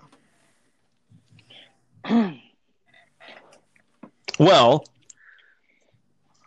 on our you know, on, on our recent episodes, we we answered to the first. Well, it, it was our first rebuttals onto you. Your now Right. new episode is rebuttal against us. Yes. So what is what is the synopsis of this? If you can try to dwindle it down a little bit, maybe hit So- on the bigger points if if there Right. are. Oh, perfect. I have those written down. There you. Uh, and we'll go from there. so let's. Uh, the first point is about twelve sentences long. Shit. So basically a paragraph. Yeah, so this is basically notes I took while listening. I didn't take notes listening to James because one, you could barely understand him because he was breathing too hard, and two, I would have probably had a whole paragraph of just straight f words if I were to start writing. So, James, before we get into rebuttals, are you in an air conditioning spot where you have no, I, have, I had to turn the fans off because they make too much noise. Oh, here we go. It's part two. anyway, but I got Gatorade, so So now, before you get into it, real quick, is this like a bunch of points into one, or is it kind of one big point into this? so I got five points, and this first one is basically just a whole bunch of things uh, into one. Okay, so I'm gonna need to write some of this down. So I have no idea what the hell I'm gonna be forward to. Okay, um, well then, James, we'll let him tell his paragraph, and then we will we'll counter. Well, we'll figure out how to counter react. But go ahead. Okay. So for my first point, and this is probably the most important point, is that you guys completely misunderstood the whole point of my first podcast. The whole point was that everyone, well, I'm not going to say everyone, um, a majority of AEW fans are look at the ratings. Now I know Cody made this a point in his rebuttal that he doesn't look at the ratings and sort of brags about it um, which I do give him credit. And when I described AEW fans in this podcast, I was not talking about us. I was describing those that only watch wrestling, and that's the only thing they know of. And they don't know anything outside the sport of wrestling. We, we, we have these people who didn't even know who Tyson Fury was when I don't even watch boxing and knew who Tyson Fury was. Um there's certain things like that. Like i said in the original one when corey graves will make remarks about sports you'll have people who don't understand that. So that those were who i was shooting on. Um and those are what i would consider marks. Anyway my whole point of the original podcast was saying these people who look at AEW's ratings and go oh we're we're 7 and 0 um don't understand that both shows get the same number of views over the matter of the week. It's just we're looking at the number of who watches live. And of course, AEW is going to be watched more live. And the bigger bigger point is that marks will be marks and we'll watch anything that has the word wrestling in the marquee. And what we're seeing on Wednesdays is is the split between the 1.8 million fans that consistently watch wrestling. And I'm getting this 1.8 number from the lowest amount of watchers that watch Raw. When Raw ends after at 11 o'clock, and the and they finally and the show ends, there's about 1.8 million who are who have watched through the whole three hours, a painful three hours. And then at the end of SmackDown, we'll get somewhere between 1.8 and 2 million still watching. I would actually say Raw is a lot better than SmackDown, which as a, if I was a Fox exec, I'd be kind of pissed. But um, and then you combine AEW and um, NXT's uh, numbers, and you'll get somewhere between 1.6 and 1.8 million. So let's just go with the 1.8 million number. And what we're seeing on Monday is those 1.8 are watching Raw. On Fridays, they're watching SmackDown. On Wednesdays, really the only day where they have to split what they watch. And so when we look at watching Raw, AEW, because of really the lack of access to watching it after it airs, because they don't air it after they don't air it right after the original live broadcast anymore. The lack of act and I mean the only real only other place you can watch it is on demand if you record it or I think you can download the TNT app and watch it there. Whereas it's more accessible to watch NXT the day after because it's on the network and it's on Hulu, and then of course you can DVR it. Um, but in reality, the marks are watching both shows. They're just watching one or the other live. Um, Cody made the point in his rebuttal that, and I even admitted I was wrong about the whole WCW Monday Night Nitro versus Monday Night Raw thing. People did flip back and forth. It was a thing. We don't have to do that anymore. And so I don't think nowadays, more so necessarily, people are flipping back and forth because we have the technology to record and to watch the day after. And the majority of the people that I talk to on Twitter who watch wrestling watch one live and then go back the next day and watch the other one.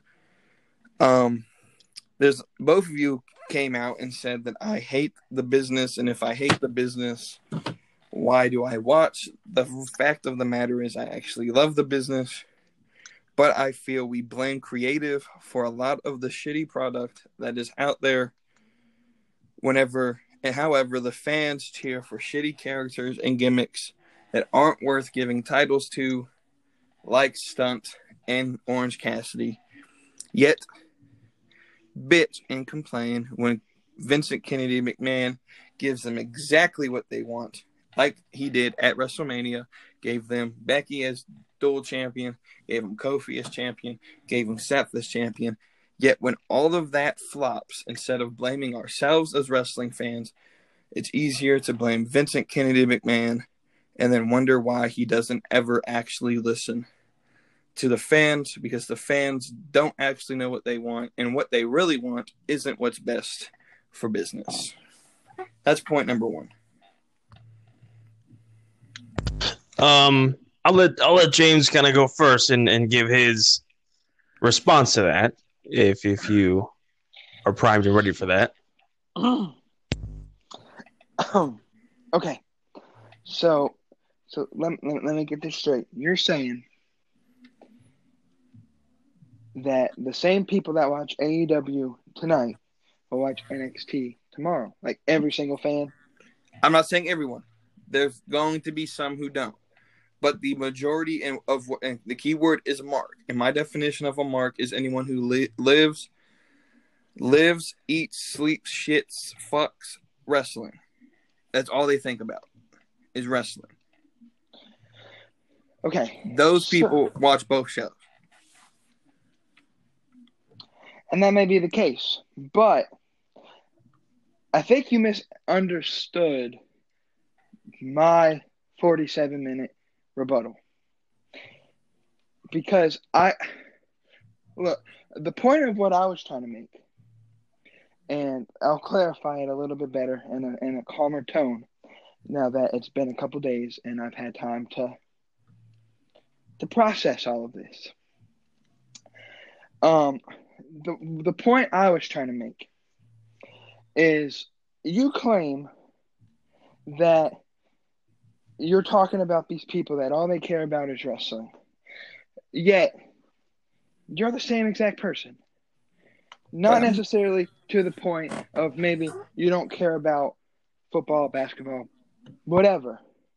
And my point was instead of shitting on these fans and calling them a dork and a nerd because that's what people who don't watch wrestling call them anyway. Like for and, for instance, I sent a Snapchat to my best friend Madison tonight of me watching wrestling, and she said, "You're a dork." She was joking. I know it because she tells me that all the time. But that's what they get called. My point is, if if you really care about the business and progressing the business, then you would understand that the fans, those fans who find wrestling as an outlet uh, to to get rid of stress or anxiety or whatever the hell it may be, they they care about wrestling because it gives them a platform to feel accepted. And isn't that what everybody wants? So for you as a wrestling fan to shit on other wrestling fans is only going to make that number of people that watch wrestling decrease. So you keep shitting and saying, well, well, the current product isn't going to make wrestling numbers bigger. And at one point we had 10 million people, and now all we have is 1.8 million. Well, it's because of people like you and Jim Cornette who shit on the business and say the the comedy gimmicks like Joey Ryan and Orange Cassidy and Marko Stunt aren't important. When we're not claiming that Orange Cassidy should beat Chris Jericho for the AEW ch- title, we just love the spots that he does. I don't want to see Orange Cassidy as a champion. He's not a champion. He's just a comedy gimmick. I don't want to see Joey Ryan win the Impact World title, but he's a comedy gimmick. And it's fun. It's something different. It's what wrestling needs some comedy. It's not all the same thing in the 80s. So, my point was maybe instead of attacking those fans, instead of attacking them, actually come to them and say, why do you enjoy this type of wrestling? And let them give their opinion and actually take a couple minutes and listen to them. And then tell them, you know what? I think your opinion is garbage, but it's your opinion. And that's what is so cool about wrestling is that it's up to the individual on what they enjoy, and you don't have to enjoy everything. That was my point of the matter. That's all I really have to say about this, and I'll repeat that every single minute of this rebuttal. So, oh, go so ahead. if you add what he just said with this other podcast, we have about an hour from saying stuff I won't remember tomorrow. Anyway. so, I'm glad that you had mentioned about the uh, um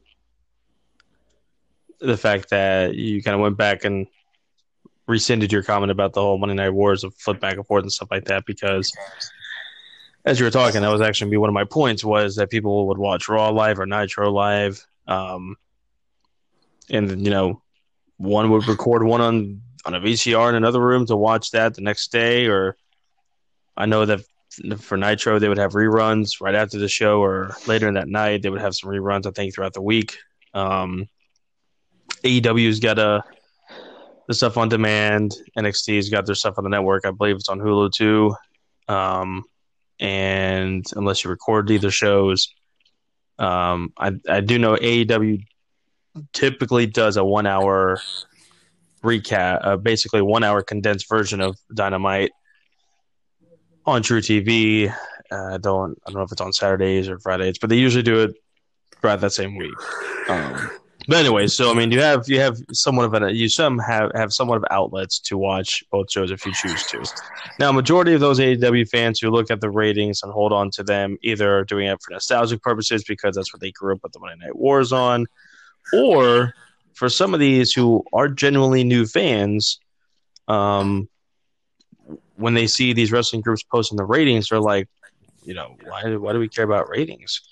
Um, I don't, I don't, I didn't know this was a thing we need to worry about. Is is us beating the other competition, and whatever. The, people think of that as being a sports field of it's a competition, and you really can't generate. You know, you're not going to have brand versus brand on a wrestling show and count those. The, the only thing you really have that goes against them is ratings, which yeah they do, but they don't matter as much.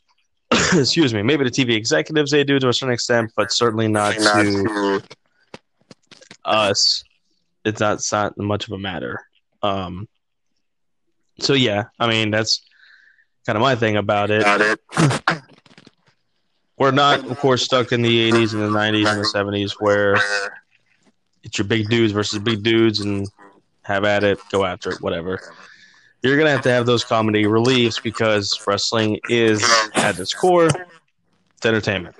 So, unfortunately, you're gonna have some entertainment relief some names that come to mind off the top of my head that were comic reliefs either during the Ruthless Aggression era or right at the tail end of the Attitude era. Eugene and the Hurricane. Both were really comic roles, mainly.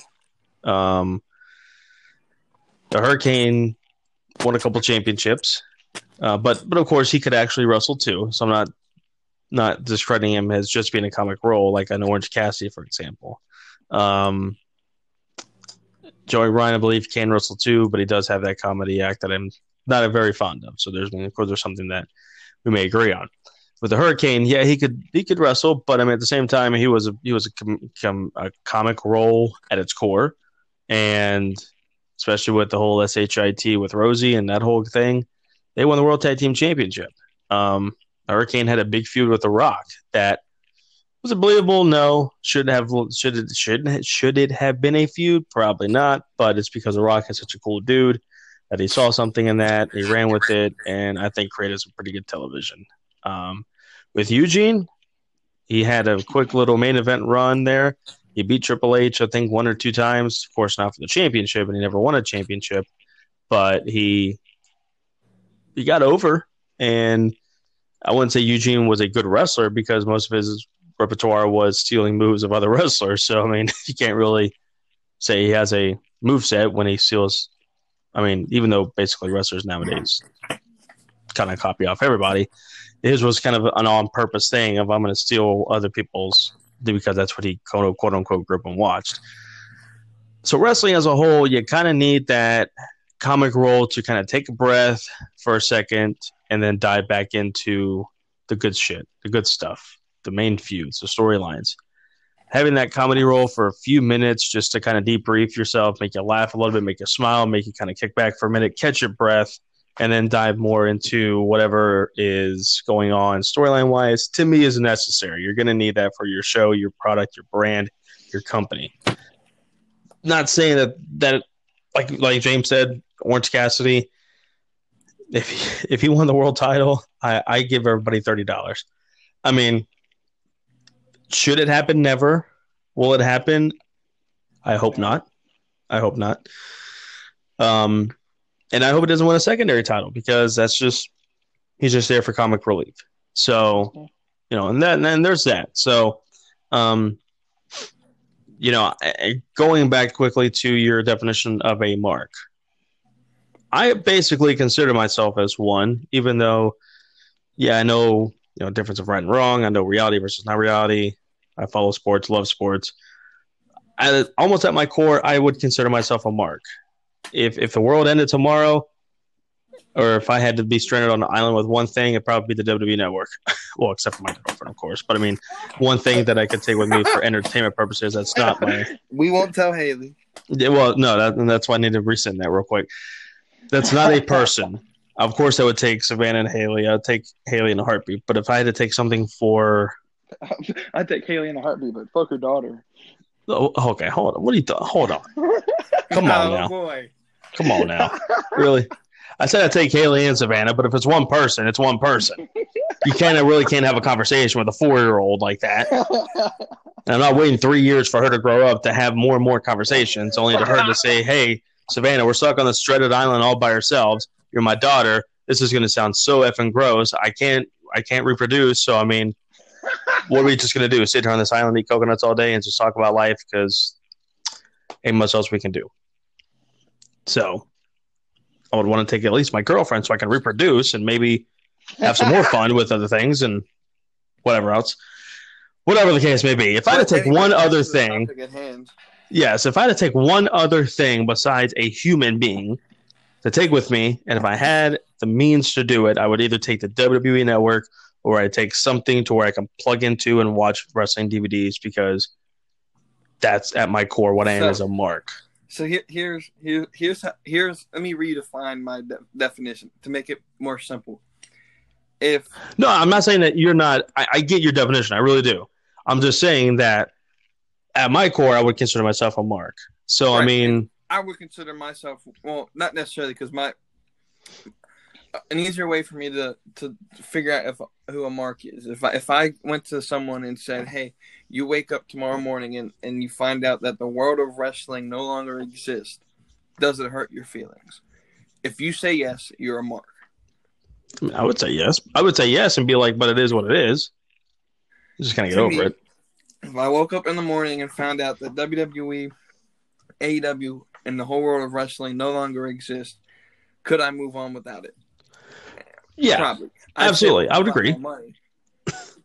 I would agree. So, I would be like, shit, that sucks. That's what I kind of grew up with and known my whole life. Know a lot about it. Sucks, but hey, it is what it is. And I would have, of course, I'd move on. Yeah. For those people that live in their mother's basements and can't, you know, the the internet warriors of the world and and don't see the light of day and whatever else, yeah, then And- and so Those see, are the people. tho- those were the exact people that I was talking about in my podcast. Anyone outside of that, you, me, James, we all understand things that are outside the world of wrestling, and we we at least walk outside at least once a day. Um, um, I don't know if it's a walk for James. He more so rolls I'm joking. oh god, Um, but um, yeah, those were the people I was describing. So I really think that ja- more so James got butthurt that I was talking about about No. that. It just well, like- remember he was at a breast, so we're not sure if he was butthurt or just suffocating, and that's the only way he could talk. Yeah. yes. I, I, I wasn't. It wasn't that I was. You you directly attacked me, so let me respond. I, it wasn't that I was butthurt. It was the fact that I feel like that there's no. It does no good for you to intimidate or bully the, the these people who, yes, sure, they might not necessarily have the, the So- social structure as as a um So I'm gonna pause you right here. Do you like MJF? yes My argument's over. I'm playing a gimmick. No. I'm trying to be a heel. MJF does the same exact thing. okay but there, that's the that's a there's a difference mjf is a professional wrestler And I'm a You- wrestling podcaster who plays a character that you don't seem to see as a, a character. no because it's not a character it's what you really fucking believe so if it was a And that's character wh- that's where you get the best characters. I don't know if I'm gonna give you a little okay insight. so, so, I'm, I'm gonna give you a little insight on how Vince Russo made his characters. He took he uh, he did a psycho a psych ex- examination of his people that he was trying to make a character for, and he found out what they know and what they like, and then he would make a gimmick around that. So when that way it seemed more real, because the Okay, realer it is, the- So, so at the end of the day, I guarantee you, Maxwell Jacob Friedman is cool with Cody, and and Conrad Thompson. They're they're really cool. They're probably cl- really close together. His gimmick, he makes fun of Conrad. He calls him a fat ass and a fucktard and all of his. because he shit. is. Well, that's what you that's what you believe. So, and he's appealing to the to be a heel. But at the end of the day, everything MJF says is not what he really believes. When he signs autographs and calls girls whores, he doesn't mean that. That's just his character. The person behind MJF doesn't really believe that, but the character MJF does. So you have to separate it. So if you're saying your character is based upon what you deem true in reality, then it's what you believe. And therefore, I do believe I have the right to criticize your character. Criticize, criticize, criticize. No, no, but back to what I was saying. I don't see how it benefits for you to bully and make fun of these fans where all they want is a place to feel feel accepted in the world because they can't feel accepted anywhere else. And if you take a look at what wrestling was meant to be, You're part of this wrestling is for everybody movement, aren't you? yes, I fucking am. And listen, So what about listen. the what about that pedo trainer that just got arrested in in, in Florida? Is he's a- wrestling for him? he's a criminal. He should be doing time in jail. But anyway, let let let's let's get going. Back. Let me let me talk. This is the thing. Don't interrupt me. I haven't, I hadn't interrupted you. Don't interrupt me. Oh boy, Um. he's getting But- out of breath, Cody. See, you know, now, now, James, the only thing that I can say at the moment is you. as as I'm hoping you're catching your breath a little bit as I'm talking. Yeah, there you go. Breathe in and out. Kama Sutra. I mean, that's sexual shit. Whatever. The the Lama. Anyways, um, your brother can be a bully. Have you fucking looked at him? yeah, he can be a bully. Ain't nobody gonna go up to him and fuck with him. right. Okay, I, mean, I wouldn't. but but sure, nobody's going to attack him, but that still doesn't make it right for him to go up and say, you know what, you lazy sons of bitches, all you do is watch wrestling. Um, get outside and, and enjoy life and all of this shit. All they want to do is feel accepted. They they don't have an Go outlet. make some friends. Go to the YMCA. Lose some weight. Okay, here's the thing. A lot of the, and if you listen to my recent podcast that I that I released right before AEW started this out this well yesterday because it's already past midnight here. Um, if you listen to it, here's the thing: the people that that are who you call the marks that all they do is watch wrestling, they they're they're outcasts. They're the the unpopular people that don't have any friends, and that's not their fault, so to say. They just they're that's just who they are.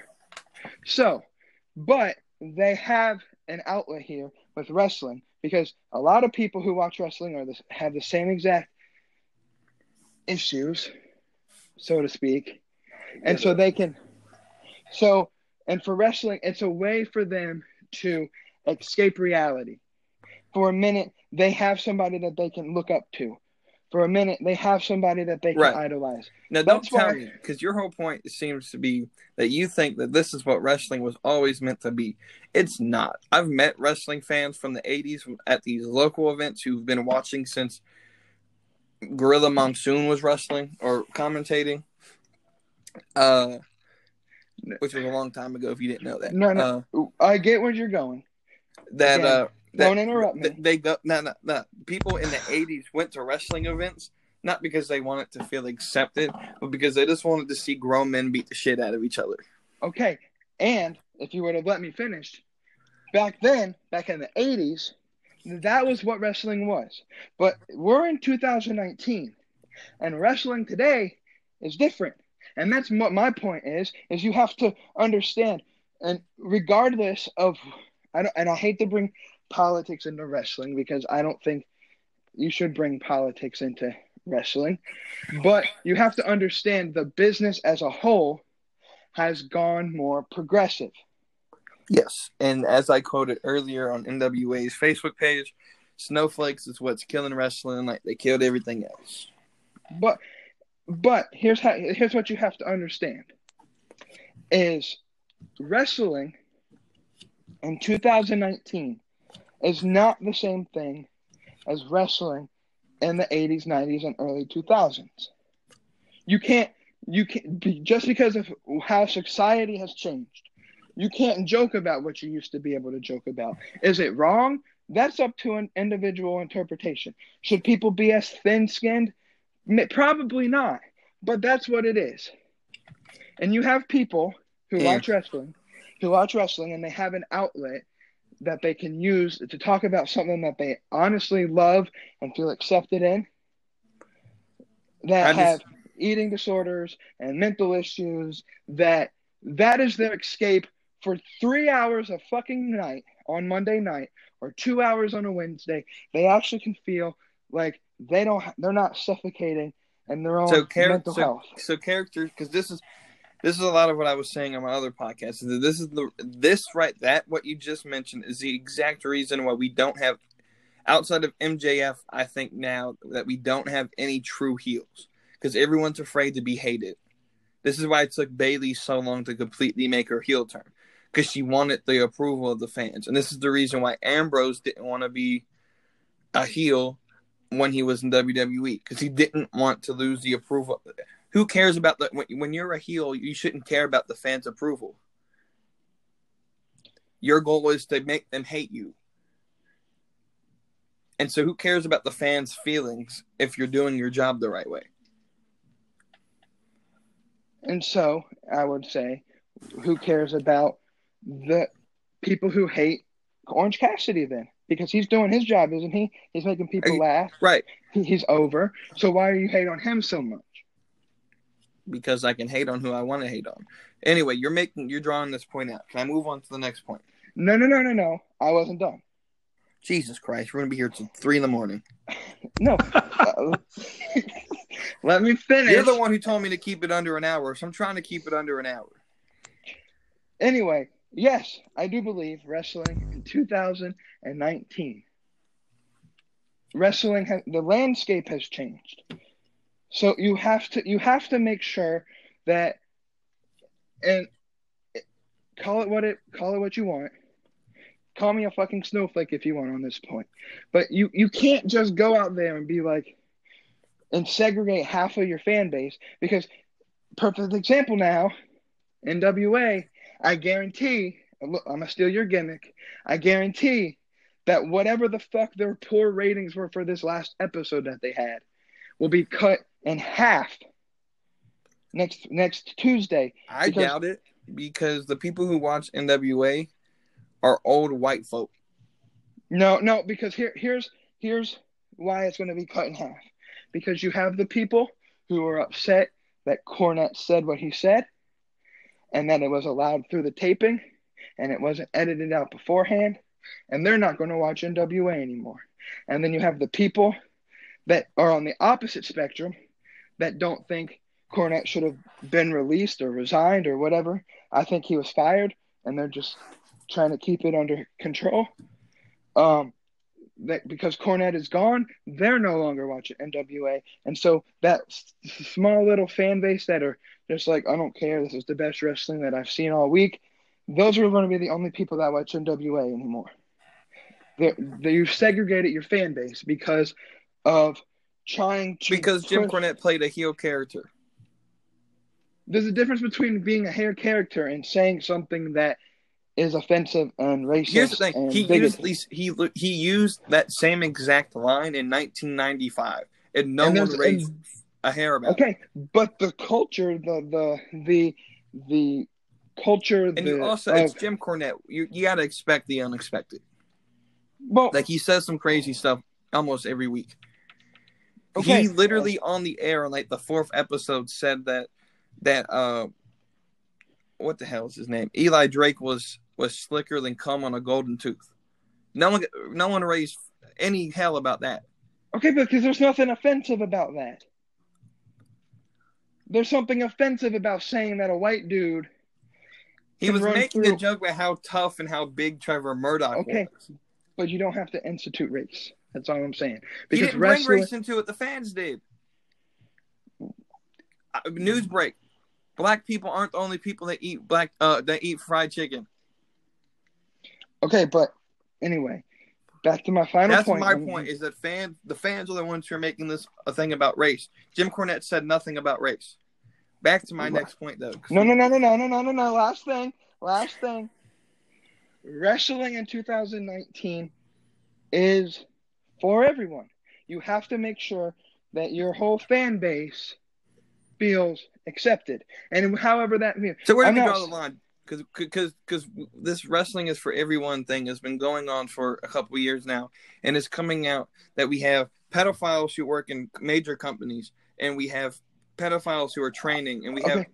people that are as young as nine years old. So where do we draw? Wrestling is not for everyone. I'm not saying the wrestlers itself. I'm saying wrestling fans that you need to create a product that is acceptable for everyone in your target market.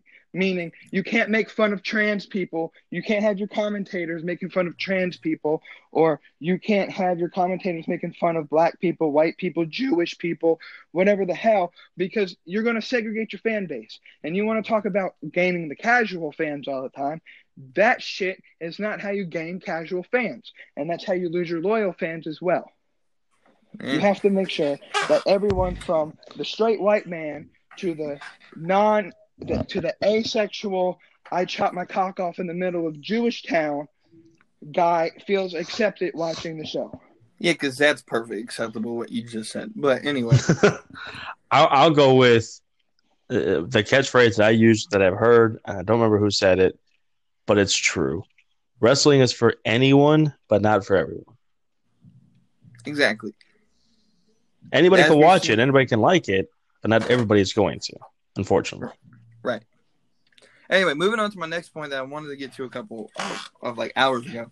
Um, my next point is that in our current world of wrestling, we do not have a single star that has ever or will ever reach the level that Flair, Hogan, Austin, or The Rock got to.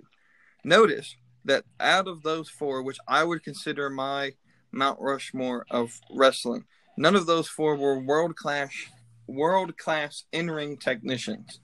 But what they could do was tell a story and put asses in seats. The point being that so I forgot more so. I responded to Cody's podcast more so.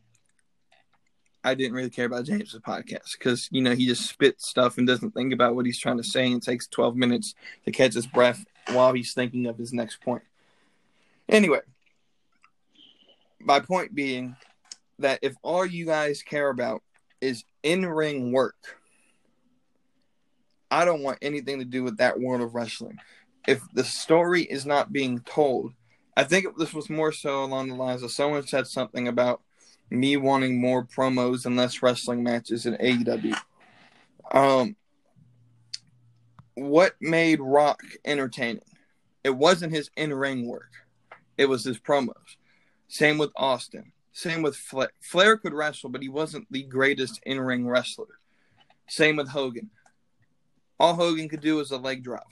And but he he told a story with his words to the point that even now WWE brings brings these people back to get people over. And so my point being is that we I forgot the dude who said that 2019 2020 was going to be the start of the wrestling boom and we're going to have a boom in wrestling again.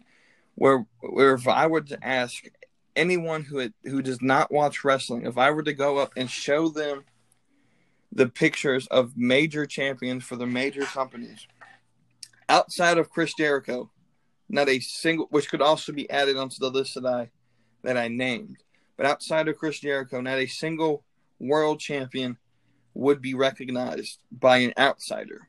Whereas 1998, everyone knew who Rock, who The Rock was, everyone knew who Stone Cold was, everyone knew who Bret Hart was. They were part of the culture. Whereas wrestling today has now become counterculture, where it's a niche market of the culture that only a certain amount of people know anything about it, and we don't have any superstars. Ma- it- Does that make me old school? Sure, but that's just the type of. You need to be able to build a storyline to get me to want to watch, and if you can't do that, I don't care about your in ring work. So, so, so, Let me go. Let me go first on this one. okay. I'll let you breathe for a second there, sir. Um, so I I love a good story as much as anybody. Believe me, I, I really do. As much as I preach in ring work, I really do appreciate a very good story when it's when it's told. Your Mount Rushmore that you mentioned with Flair, Hogan, Rock, and Austin, we'll use those. I know you said Jericho might be on there, Bret Hart, or anything like that. Which, whatever. Uh, Flair could definitely tell a story. Flair could deliver some of the best promos of anybody in the world, but Flair was also a damn good technician in the ring. How many 60 minute matches has Ric Flair done in his career that has put over talent? Sting, Ricky Steamboat, Magnum TA, Dustin Rhodes. List goes on. Ric Flair, now, now, I mean, that's really the only one out of the three, but, or of the four. But if you're going to include Flair on that list, and you have to include people like Bret Hart, who could tell a story, but was also a damn good in ring technician too. Um, Hogan and Austin symbolize each other because they're good for two or three moves, and that's about it. But they can definitely tell a good story, and they can definitely talk people into the building and deliver great promos. Rock could tell a story in the ring as well. Rock could definitely be. Uh, I mean, he, he could sell his ass off and um, he prided himself on being good in the ring as well. I could name a lot more Rock matches that I thought were memorable than I could Hogan and Austin probably combined. But once again, subject to opinion. Wrestling in the 80s and early 90s were about characters character, character, character, character. WWF had a damn uh, dinosaur, they or Mantaur. They had the Goon, you know, the Duke Dumpster Droese, one man gang. I mean, they had Repo Man. Yeah, they had characters right. upon characters upon characters. And, and, I'm not saying we should go back to that because that was that was garbage. It's just as childish sure. as we're at now. But my point is, we don't have a memorable star that can talk people into the building because Seth Rollins isn't going to do it for you. No, no, and I, I mean I'm not disagreeing with that. I do think, of course, Jericho might be pretty much the only person at the moment that could that could do it. I think if CM Punk had stayed around and continued his 2011 run and didn't get burned out, didn't get tired, whatever, he probably could have done that because CM Punk toed that company line. He was basically the new Austin, just better in ring technician. Um, and even then, I mean, people still now that he went to UFC, CM Punk is a more household name than before. Whether MMA fans think he's a joke or not, whatever, they still know who he is. So I think him coming back to wrestling, and if he actually wrestled, it probably could bring back a lot more eyes to the product than we think because people will be like, CM Punk guy, didn't he get his ass kicked in MMA and now he's back to wrestling? Well, uh, I at least see what the hell he's going to do at first. And, and hopefully it's a very good, you know, presentation so that way people can actually watch again. But, um, yeah, as much as I preach in ring in ring work, and I do for sure, and I love a good story. I mean, I, I could I could tell you great matches that had great storylines to them, or great feuds that were drawn out because they had great storylines. I can list too many of them because there's so many that are actually generally good. But um, while there isn't a main main star besides Jericho, I do agree there definitely needs to be that that person. Problem is in this day and age is how do you build that person? I mean, MJF, if he becomes a champion, you know, he started out as a heel and then everybody loved him my thing is, I thought I think we had. This goes back to my first point. I think we had that person in Roman Reigns, but the fans, thinking they knew everything, decided to shit on him. We had the next big star because he, he could go to Hollywood. Roman Reigns would be better off going to Hollywood at this point than staying in WWE. He was the next star. And I think at the moment MJF is pretty much that next star because Austin was a heel for two years. Yep. I mean, the Stone Cold character happened in the '96, and right as that King of the Ring stuff happened, going to '97, he was a heel. He was a heel. He was a heel. Right. And then people started liking him, and that's when the kind of culture turned. Right. Yeah, and that's when the culture turned on itself.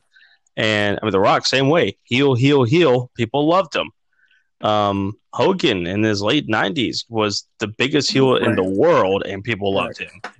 So I think if uh, people at the moment eh, generally actually hate MJF because of the shit he does.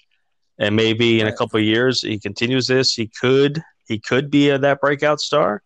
But um, we need more guys like that that just don't you know don't give a shit about the outside world focus on your character and focus it to the umpteenth degree, like an MJF. Have that work ethic like that. Be like a CM Punk as far as a person that speaks your mind or whatever, and have the character and development of MJF. Kind of the the not it's not a perfect combination, but it's a interesting combination if you did that. Right. Comments. Uh, okay, great. Um, try to keep it like five minutes. And and so I guess we're talking about in ring promos and all of this. Here's the thing we live in a culture nowadays, in a world nowadays, where wrestling and creation of promos and a wrestling material is almost accessible to every wrestling fan outside of the two or three hour weekly episodic television show. So, if, in my opinion, and nowadays, I think the majority of your show needs to be in ring work, building the feud, and then outside the show, through social media, through YouTube, through all of these other outlets, that's where you build your. So first off, you're missing the entire point of what I just said. We're talking about star power here, buddy. Okay, Name I'm one going wrestler that you know of that can be a star like Austin was. off the top of my head. Sure, Tessa Blanchard. We got a lot to fix you on. Because uh, Tessa Blanchard. She is the hottest thing, not only because she's a female and she's good looking, but she is the hottest commodity in all of wrestling. And Okay, so You here's what I want you to do. I want you to go down to Charlotte Douglas with a picture of Tessa Blanchard, and and ask someone if they've watched wrestling, and if and if they say no, be like, "Do you know who this is?" And they're not going to know. Well, we're in the Charlotte market, so they probably might because she used to live here. But that's my thing. If I were to hold up a picture of someone who's never watched wrestling of Stone Cold Steve Austin, they would know. If I were to hold up a picture of, let's just take someone who's not as known, like Roddy Piper they might not have known him for his wrestling, but he was a cultural star because he he played in movies. That's my thing. You don't have anyone in this generation that can do that. We're talking about, are we talking about star power and as much as carrying wrestling No, no, I'm talking- generation? So when you think of Austin, Rock, Flair, and Hogan, those four outside of wrestling were were known by see- everyone. They were see, we, li- we live in a different culture nowadays to where everything is so accessible. The only reason those four people were able to carry rest carry their their character outside of wrestling was because they had to keep kayfabe twenty four seven. We live in a culture nowadays where every wrestler goes by their character on Monday, but on Tuesday they're sharing they're sharing drinks with people with the opposite brand.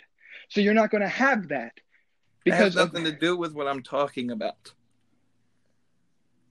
I'm talking about Stone Cold Steve Austin in 1996, 7, and 8 was probably the hottest thing in wrestling. Okay. After he won King of the Ring, and then 97 with the screw job, um, created Evil McMahon, and then 98, 99, 2000. We had probably one of the hottest feuds in all of wrestling with McMahon and Austin. We don't have, and, and and you can go to any anybody at any mall or airport that even if they did not watch wrestling, knew who Stone Cold Steve Austin was. Any even if they don't know The Rock or in, from his wrestling, they know him because he was a cultural character. John Cena was But one. wrestling isn't as much as a cult doesn't have as much as a cultural impact And there's on- my point. on mainstream culture as it did 30 years ago because wrestling was never meant to be the main cultural concept. Wrestling in its form was supposed to be counterculture from the beginning and made fun of the mainstream culture. Wrestling was never meant to be the coolest thing in the world. It was cool for the longest time because of the people you were mentioning, but that's never what its intention was. Wrestling was never meant to be part of mainstream. It was meant to be. It was made to be a a counterculture niche carnival.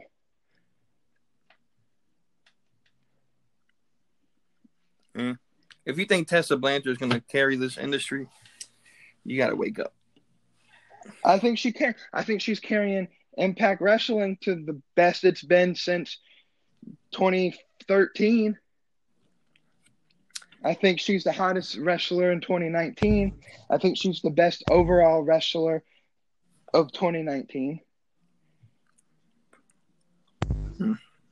But again, wrestling is up to individual interpretation. And there's nothing that is set in stone in wrestling. You can't have a legitimate best in the world in professional wrestling because it's all up to the individual. I would definitely say Tessa Blanchard's the most polarizing wrestler Yeah, in 2019.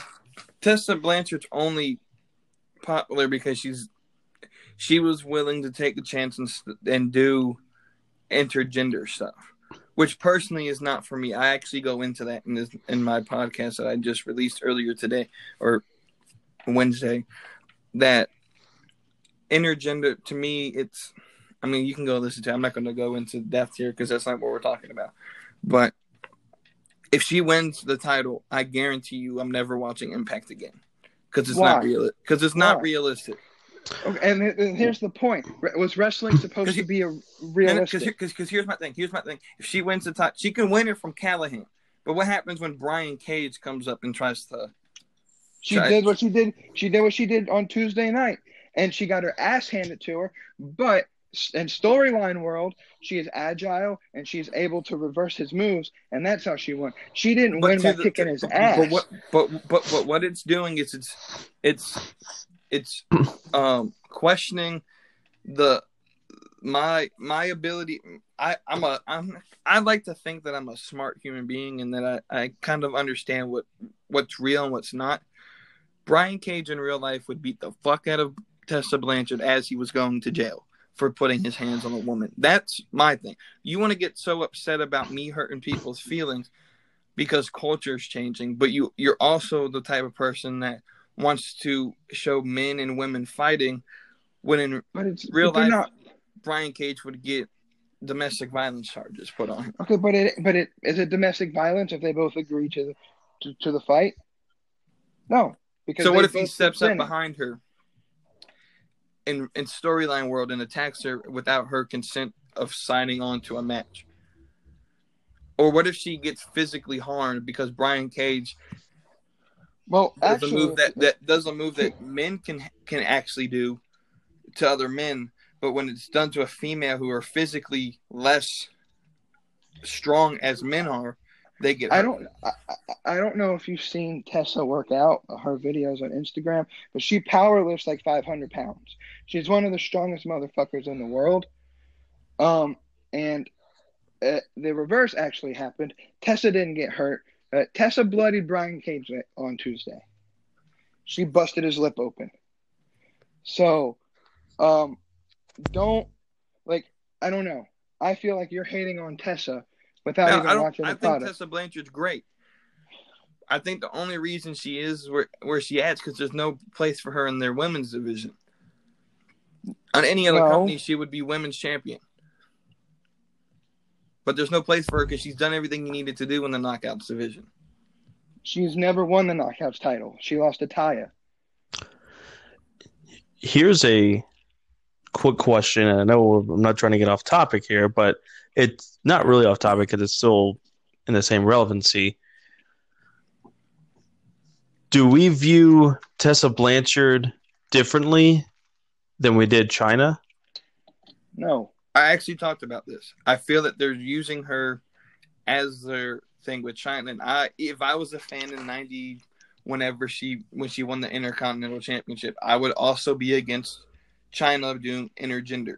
Just because they're more muscular doesn't mean they're not female. Like Tessa Blanchard can it can bench press 500 or deadlift 500 pounds. Good for her. Her body is not meant to take a beating from a man.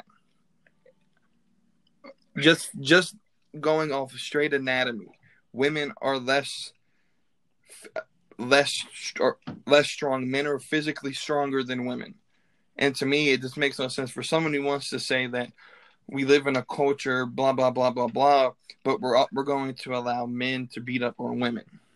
They're not actually hitting each other. Like that's the thing is I'm smart enough to realize it's not a real fight. It's a staged fight.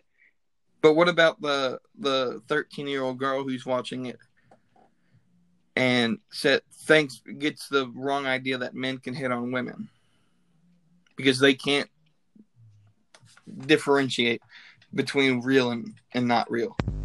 In a way, they shouldn't watch wrestling because they usually will tell you not to do anything at home, or you know, it's, enter- it's entertainment it's supposed to be. But So, uh, I guess that's to up to a person's perception. and to counteract that, then then what do you tell the seven year old who's watching AEW um, when uh, Omega and Moxley are killing each other over shattered glass, you're going to tell them, "Oh, it's okay to."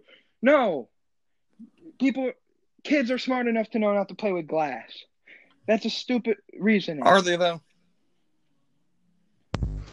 Let's just show them ECW, CZW, and the shit from the '90s.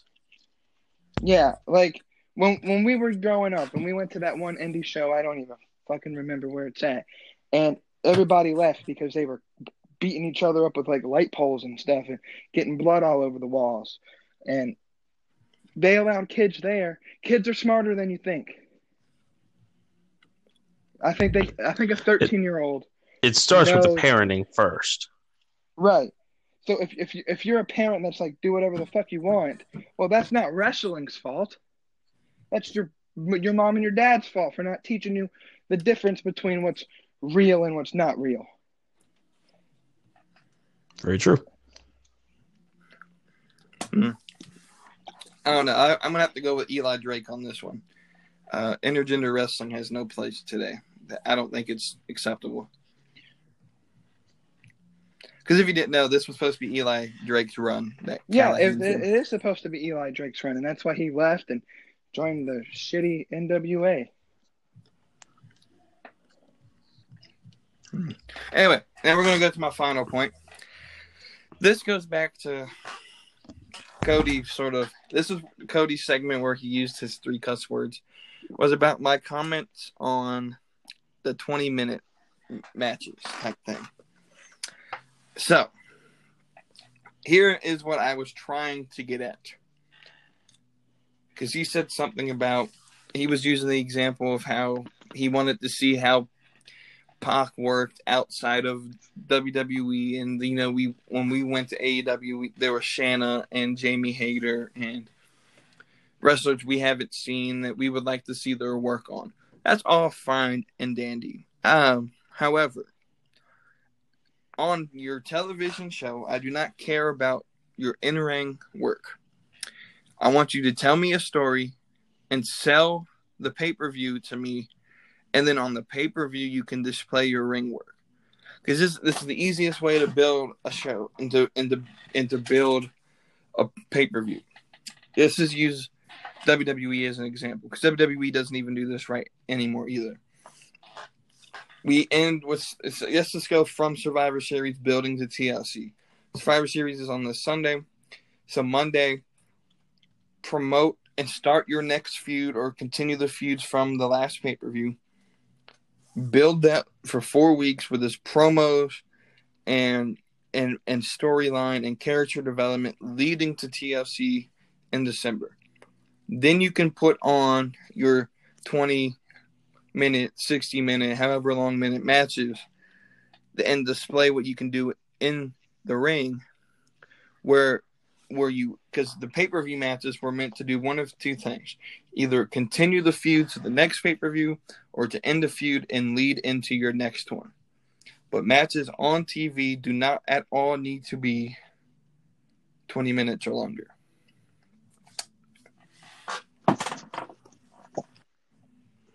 James, if you want to go ahead and start, you can do that one. Okay. Um.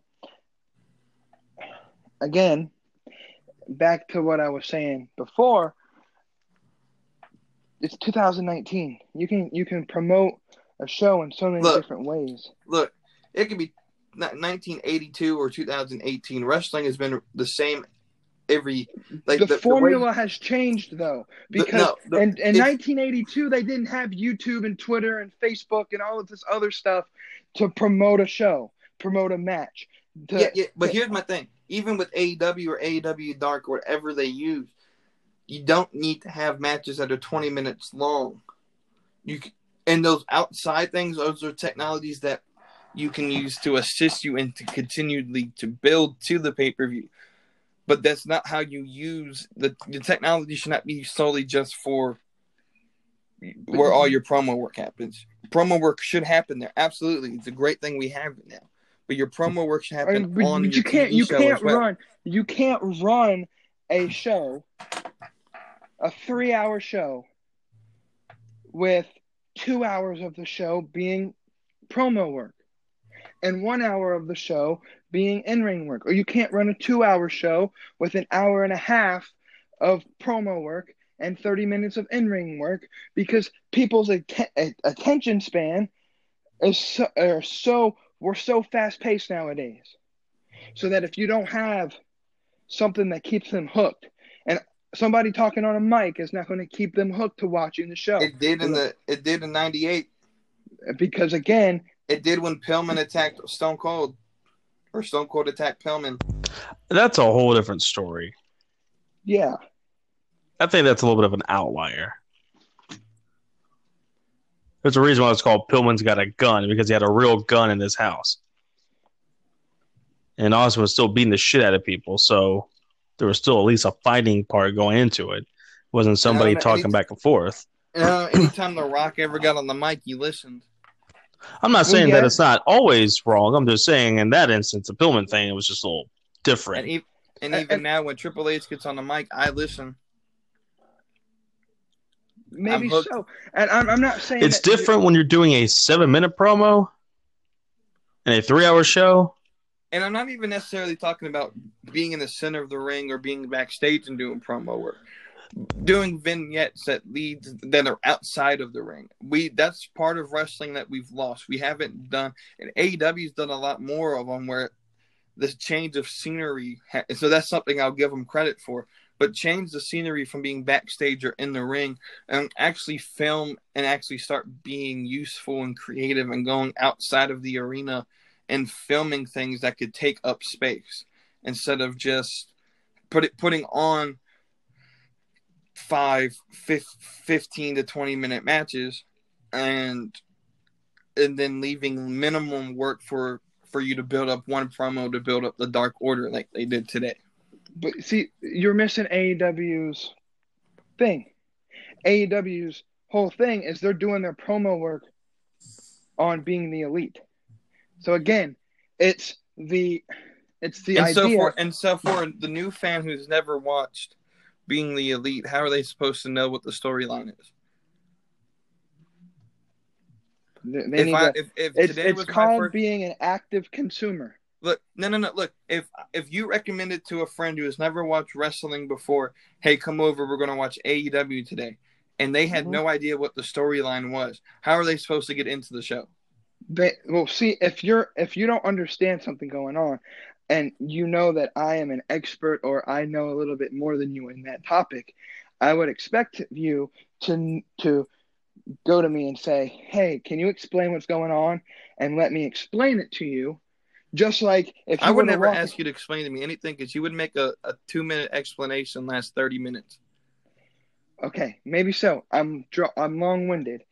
Everybody knows that. You have no wind because you keep sucking air.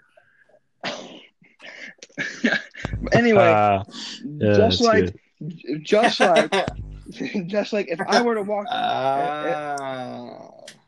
if I were to walk into a supermarket and I see a product I've never seen before, I'm not you just eat it, like, you you consume it in the store and be like, mm, I think I'm gonna buy some more. no, that's stealing.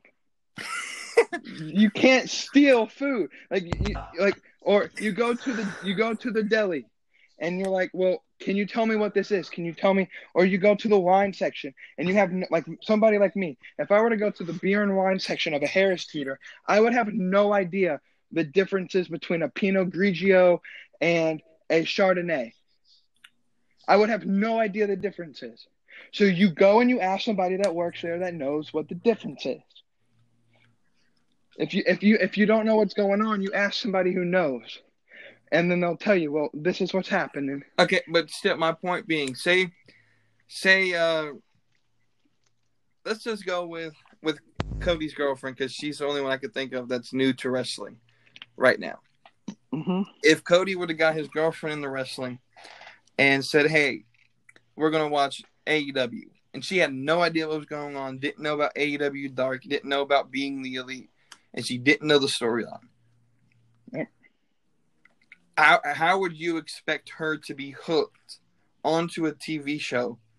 Like, cause for me, I don't, I don't watch being the elite, so I wouldn't know what's going on. So half these storylines I don't know about. And so how do you expect someone if all your promo work is on an opposite media outlet because a lot of people just watch. That that you you can't blame that on the company. If you're going to be a lazy viewer and not watch all of their product, you Look, cannot when I watch AEW. TV, I'm not that. trying to. I'm not trying to watch the TV show and then watch the watch an episode of a of a a blog video that they do. Like I'm trying to just watch TV here. Like my favorite show is Mr. Robot. I'm not going to watch Mr. Robot and then expect for them to produce a YouTube series that I need to watch to understand the show. Just give me the stuff on the show. but you, you don't have enough time to explain every single thing on the show. And and you have you have I mean, to it's not like they're that complicated. They use the same ten characters every week. AEW. Yes. Not really. They introduce new stars and bring How many people how many matches does Shida have to win before she gets a title opportunity? Because she's, She's only- beaten Britt Baker and she she's had gr- matches against the champ. Shida, Shida has had As far as I know, two wins. made two wins on Dynamite. We're not counting pay per views. We're just counting Dynamite. Shida has been shown, I think, maybe at most three times on Dynamite. Nyla Rose has been sh- in a match, I think, once or twice on Dynamite. They're not using the same super- sh- superstars every single week. Hell, the champion I mean- has been on uh, Dynamite hasn't been- in a week or two. Here, here Yeah. no, what I'm talking about is, you for the most part until this week, you had Cody was definitely going to be shown. Everyone in the inner circle was going to be shown. The Bucks were going to be shown. SU was going to be shown. because those are the storylines they are portraying right now. Just like every single week now, you'll see Janela and Shawn Spears because they're a story, and you'll see SCU and the Inner Circle because there's a story there. But you know what the greatest thing about that is? While Jericho and Scorpio Sky had a promo to deliver and draw people into what's going to happen next week, get people kind of built up for that and expect that. The inner circle didn't dominate the whole show. Yeah, they had uh, Pride and Powerful on the show, um, and they may have had. Uh, um, Guevara had his two minutes and in the battle, his ass kicked. Yeah, yeah. And I mean, the Elite still had Hangman Page, and they showed Omega, and that Matt Jackson was on there. Um, but we had Jon Moxley and Darby Allin ending the show. So I mean, they didn't dominate the whole thing. And even if they're shown every single week, they're not dominating the show. I barely remember. I barely remember the fact that Sammy Guevara got his ass kicked tonight. I barely remember the fact that, um, um, besides Matt Jackson, that some of the other members of the elite were on the show. So I mean, when you have a main event that doesn't feature them, it kind of helps you not remember that. and like the the match, the twelve man battle royal thing when they had uh, Pentagon and he was in the match for three seconds. Like he's not he's on the show every week, but he's not on the show for an hour every single week. And I know that you're using it as an example, and it's a good example. I'm not saying that. I'm not trying to like prove you wrong or whatever the case may be. But I mean, because you said it was it was the best example that came to your mind, so I can't fault you for that. But with my girlfriend, I was going to mention this too, if I think I know where Yeah. you're going. and She was it, I think it, I think it's it's just the way that people and maybe fans are these days. When I first introduced her to wrestling, it wasn't an AEW show because we didn't uh, we we we went to our first show in February and it was a New Japan show that went in Charlotte. She had absolutely no idea who any of these people were. She, I had not introduced her to New Japan at all. We didn't watch Wrestle Kingdom. I didn't introduce her to any of the stuff that was going on in NJ, NJPW. Um, some of the stars were either from PWX or even ROH. I've been to a PWX show, and I didn't watch. I haven't watched. I don't watch anything on PWX. I don't watch anything on ROH. So I mean, I knew these people, and I knew just about everybody who was on there because I do my research as a wrestling fan. Because I'm a wrestling fan, I want to know who's on the show, who these people are, and um, and I mean, I've seen them on NJPW before. Her went into it completely just like a fish out of water, brand new, have no idea what's going on. She came out of that show wanting to go to another NJPW show if it was in Charlotte or anywhere near it because she Mhm. loved the in ring work. Now there was, Right. I mean, there was no promos pretty much on the whole show because it was that's NJPW for you. It's a Well- strictly it's a well, wrestling Here's show. my, here's my thing. Here's my thing with this show. The show that you're talking about was an indie show that was. It was yes, it was NJPW, but it had it was an indie show just for the night. It wasn't building towards anything, leading anything else. It would have though, because it was their America's tour building towards their next event, but because they didn't get those visas in time, they had to basically scrap together a show. But it was supposed to be but, a Road even, Two show. But even still, comparing an indie show like to me as much Okay, as it, well, okay. But I'm Well- talking about TV, people who are on TV because there's Okay, two separate well, things. Because I don't have the same standard for PWX that I do for AEW, WWE because they Uh, don't have well- a TV show. Well, then let me use my example then that I was going to bring up. When when I introduced the great Ben Bolt to NXT, I was watching it in class, just watching it with my headphones on, and Ben sat next to me, and he just started watching it. He couldn't even fucking hear commentary. My headphones were in, and he didn't know who any of these guys were. Uh, I assume he did his own research because that, that's how I got Ben introduced into wrestling. Was just him was sitting next to me and watching what I was watching on a, a computer screen and Mr. Somerville's uh, sports marketing class. Hmm. And Ben didn't ask me who any of the wrestlers were. I assume he sat there and did his own research. You must have got. You must have picked a a, a clean show though. Well, because I got in trouble for watching wrestling in his class. Uh, I guess I guess a Great American Bash with the bra and panties match wasn't the, the greatest thing to watch in school. Jesus. See, that's where you went wrong. Come on now. Come on now. I was watching Hideo Itami and Sammy Cal. Oh, no, sorry. What was it? Solomon Crowe. Hmm, funny how neither of them are with the company no more. Um, Funny how both of them are doing better than their WWE run. anyway, I think we're done. We ain't got nothing else to talk about. Just like Obviously, Cody at the end of the day, we're all going to have our opinions, and we're not. I mean, the, the, it's not going to resolve anything because we're at the end of the day still going to have our own opinions, and um, if anything, it just provides great uh, content for the listeners and draws them Mhm. to their own minds and conclusions and thinkings of how a show should be, how a show shouldn't be. It would be the greatest thing in the world, and it'd be fantastic is if we both, all three, had our own wrestling companies, ran it our own ways, see who watched it the most. Obviously, in a perfect world, that'd be great, but none of us have that kind of money, resources, or anything. Um, the best we could Well, do we is could- do a universe mode on WWE. so, We we could. Th- there's a bunch of churches in Landis, North Carolina, that aren't being used right now. I'm sure we can p- buy one of them for like five bucks, and and start a uh, the outlaw wrestling uh, promotion. you would need a ring. You ain't got one of those yet. Tax season, baby. Tax season, I gotta pay off my credit card. Tax season, we're going towards wrestling. But yeah, at the end of the day, I mean, obviously, we're all going to have our rebuttals and our arguments and our discussions and whatnot. And that's what creates great content is when you have your own opinions and you're different and whatever. And even James and I, we even if we agree on a lot of things, we still are different. I mean, I don't like everything that Impact has, and he really enjoys Impact. So I mean, there's still some stuff we don't agree on, but hey, that's the beauty of it is that we all have our own opinions and stuff like that. Uh, the biggest thing is that you find your niche, you find what you like, what you want, and that's all you can ask for. Is that with a lot of product out there, you're bound to find something to sink your teeth into and watch. But with that being said, everybody listen to the newest episodes of Unhinged with Randall Beasley. I know he just released one uh, before this recording, so take a listen to that.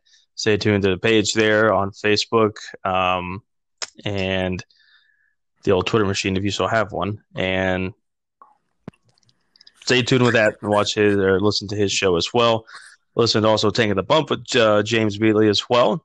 Uh, new content on there as well. It's fun to do these three way rebuttals when they don't take three hours to do, but uh, somehow, some way, we'll uh, we'll have to do one rebuttal per episode, maybe, and just do one main point and go off of that. So, any final thoughts, gentlemen? Oh, first off, this podcast is gonna be about three hours long, so I'm sorry to your listeners. Um, uh, I just like Cody said and what he's constantly said, and this is where I tend to uh always pay more attention to Cody than I do James, because as much as James wants to hate on me for having my style and trying to force it on other people, I get the same vibe out of him. Uh, Cody's more, you know, level headed and doesn't try to convince people to that their way is right. Um, James, you're uh, you're the type of in my podcast earlier. I I described AEW marks as having Cody Cody Rhodes' dick in their mouth and Tony Khan's dick in their ass. Probably that's why you're out of breath all the time. Um, um, What a what a hell of a comparison. yeah, um, you're uh, you're that person. Uh, so if you could just, you know, I get you don't like WWE, and I'm going to be the first to admit the product is awful, but you you've said it before. Cody said it before. Just if enjoy the if you if you don't enjoy it, that's cool, and I get that's why you don't watch, but don't don't shit on it for others. Um, and like like I don't like I don't necessarily care about AEW and I'll but I watch it and I'll voice my opinion on what I don't like about it. But at the end of the day, I don't really care about it. It's not my main goal to tell people to stop watching AEW. Um, and my final thoughts is um, NXT for life. Uh, and I'm still standing by my comment that Adam Cole is the greatest thing in wrestling today. Uh, and I- Oh, I thought you said it was Nick Aldis. he's the greatest champion, but Okay. the greatest overall wrestler is Adam Cole. Baby. Okay. That's a fair point. James, any final comments? Guess Oh. James? Jamesy baby. Did I hurt? Uh, oh uh, no. Oh, Oh, no. I no. hurt Feelings. Oh no. that's that's how the rebuttal ends. It's going to uh, ignite a new rebuttal for three weeks to come. well, if James comes back in the next 15 seconds, we'll let him have his final say. If not, then uh, well, we'll have to close a chapter on this. Be Wait for the newest- be- look on, look be on the lookout for taking the bump because he's gonna probably take that part of the clip and create a whole new mess of drama, uh, saying that I said that AEW fans suck dick or something. It's a metaphor. So, Which would be interesting because then I would be like the mediator, even though I'm supporting AEW. So that's interesting how that would work. right. But either way, listen to what you guys listen to. Hopefully, you listen to all three of the podcasts because you get a very good insight and idea as to how all of our three of our thinkings are. It's maybe different in some comparison. Um, so that's if a you guys great like thing. good podcasts, uh, if you go to the Relm Network, R E L M, and you pay like it's like five dollars a month, you get some great content out of Stevie Richards and Ben Hameen and Vince Russo. So uh, I plugged them for you. Still trying to get him to plug me, but that sentence didn't come out right at all. You see, and that's why I don't plug people like that. or you can just go on YouTube for free and watch like something to wrestle with or 83 weeks or even sitting ringside with David Benzer. yeah. Either way, there's a bunch of stuff out Anyway, there, which is of- great. Yeah, there's a lot of stuff you can. Uh, and, We've got an update that James has died due to no AC, so that's why he's not back. and So uh, for the first time I've been compared to Cornette, which is awkward because I'm blocked by him on Twitter. So I'm like corny, but I don't know what corny is like anymore because I don't know what he does, which is great. Either way, guys, uh, hope you enjoyed this very long episode of Beyond the Curtain. Like I said, if we ever have any more rebuttals, which I'm sure we will down the road, we're going to have to take it one step at a time instead of all three at once. As much as that may pain us to do three different episodes, at least it would, you know, give us all content on our own channels and whatnot. But for the time being, listen to Unhinged Wrestling Podcast with Randall. Listen to Taking the Bump with James. Also listen to yours truly here at Beyond the Curtain. Either way, the Outlaws Wrestling Network is live and inside. Live and in style is what I meant to say. Um, So we got a whole bunch, a whole bunch of content out there, guys. So just listen to it, like, share, follow everything. Most importantly, enjoy the rest of your day, night, evening, and we will see you guys next time on Beyond the Curtain.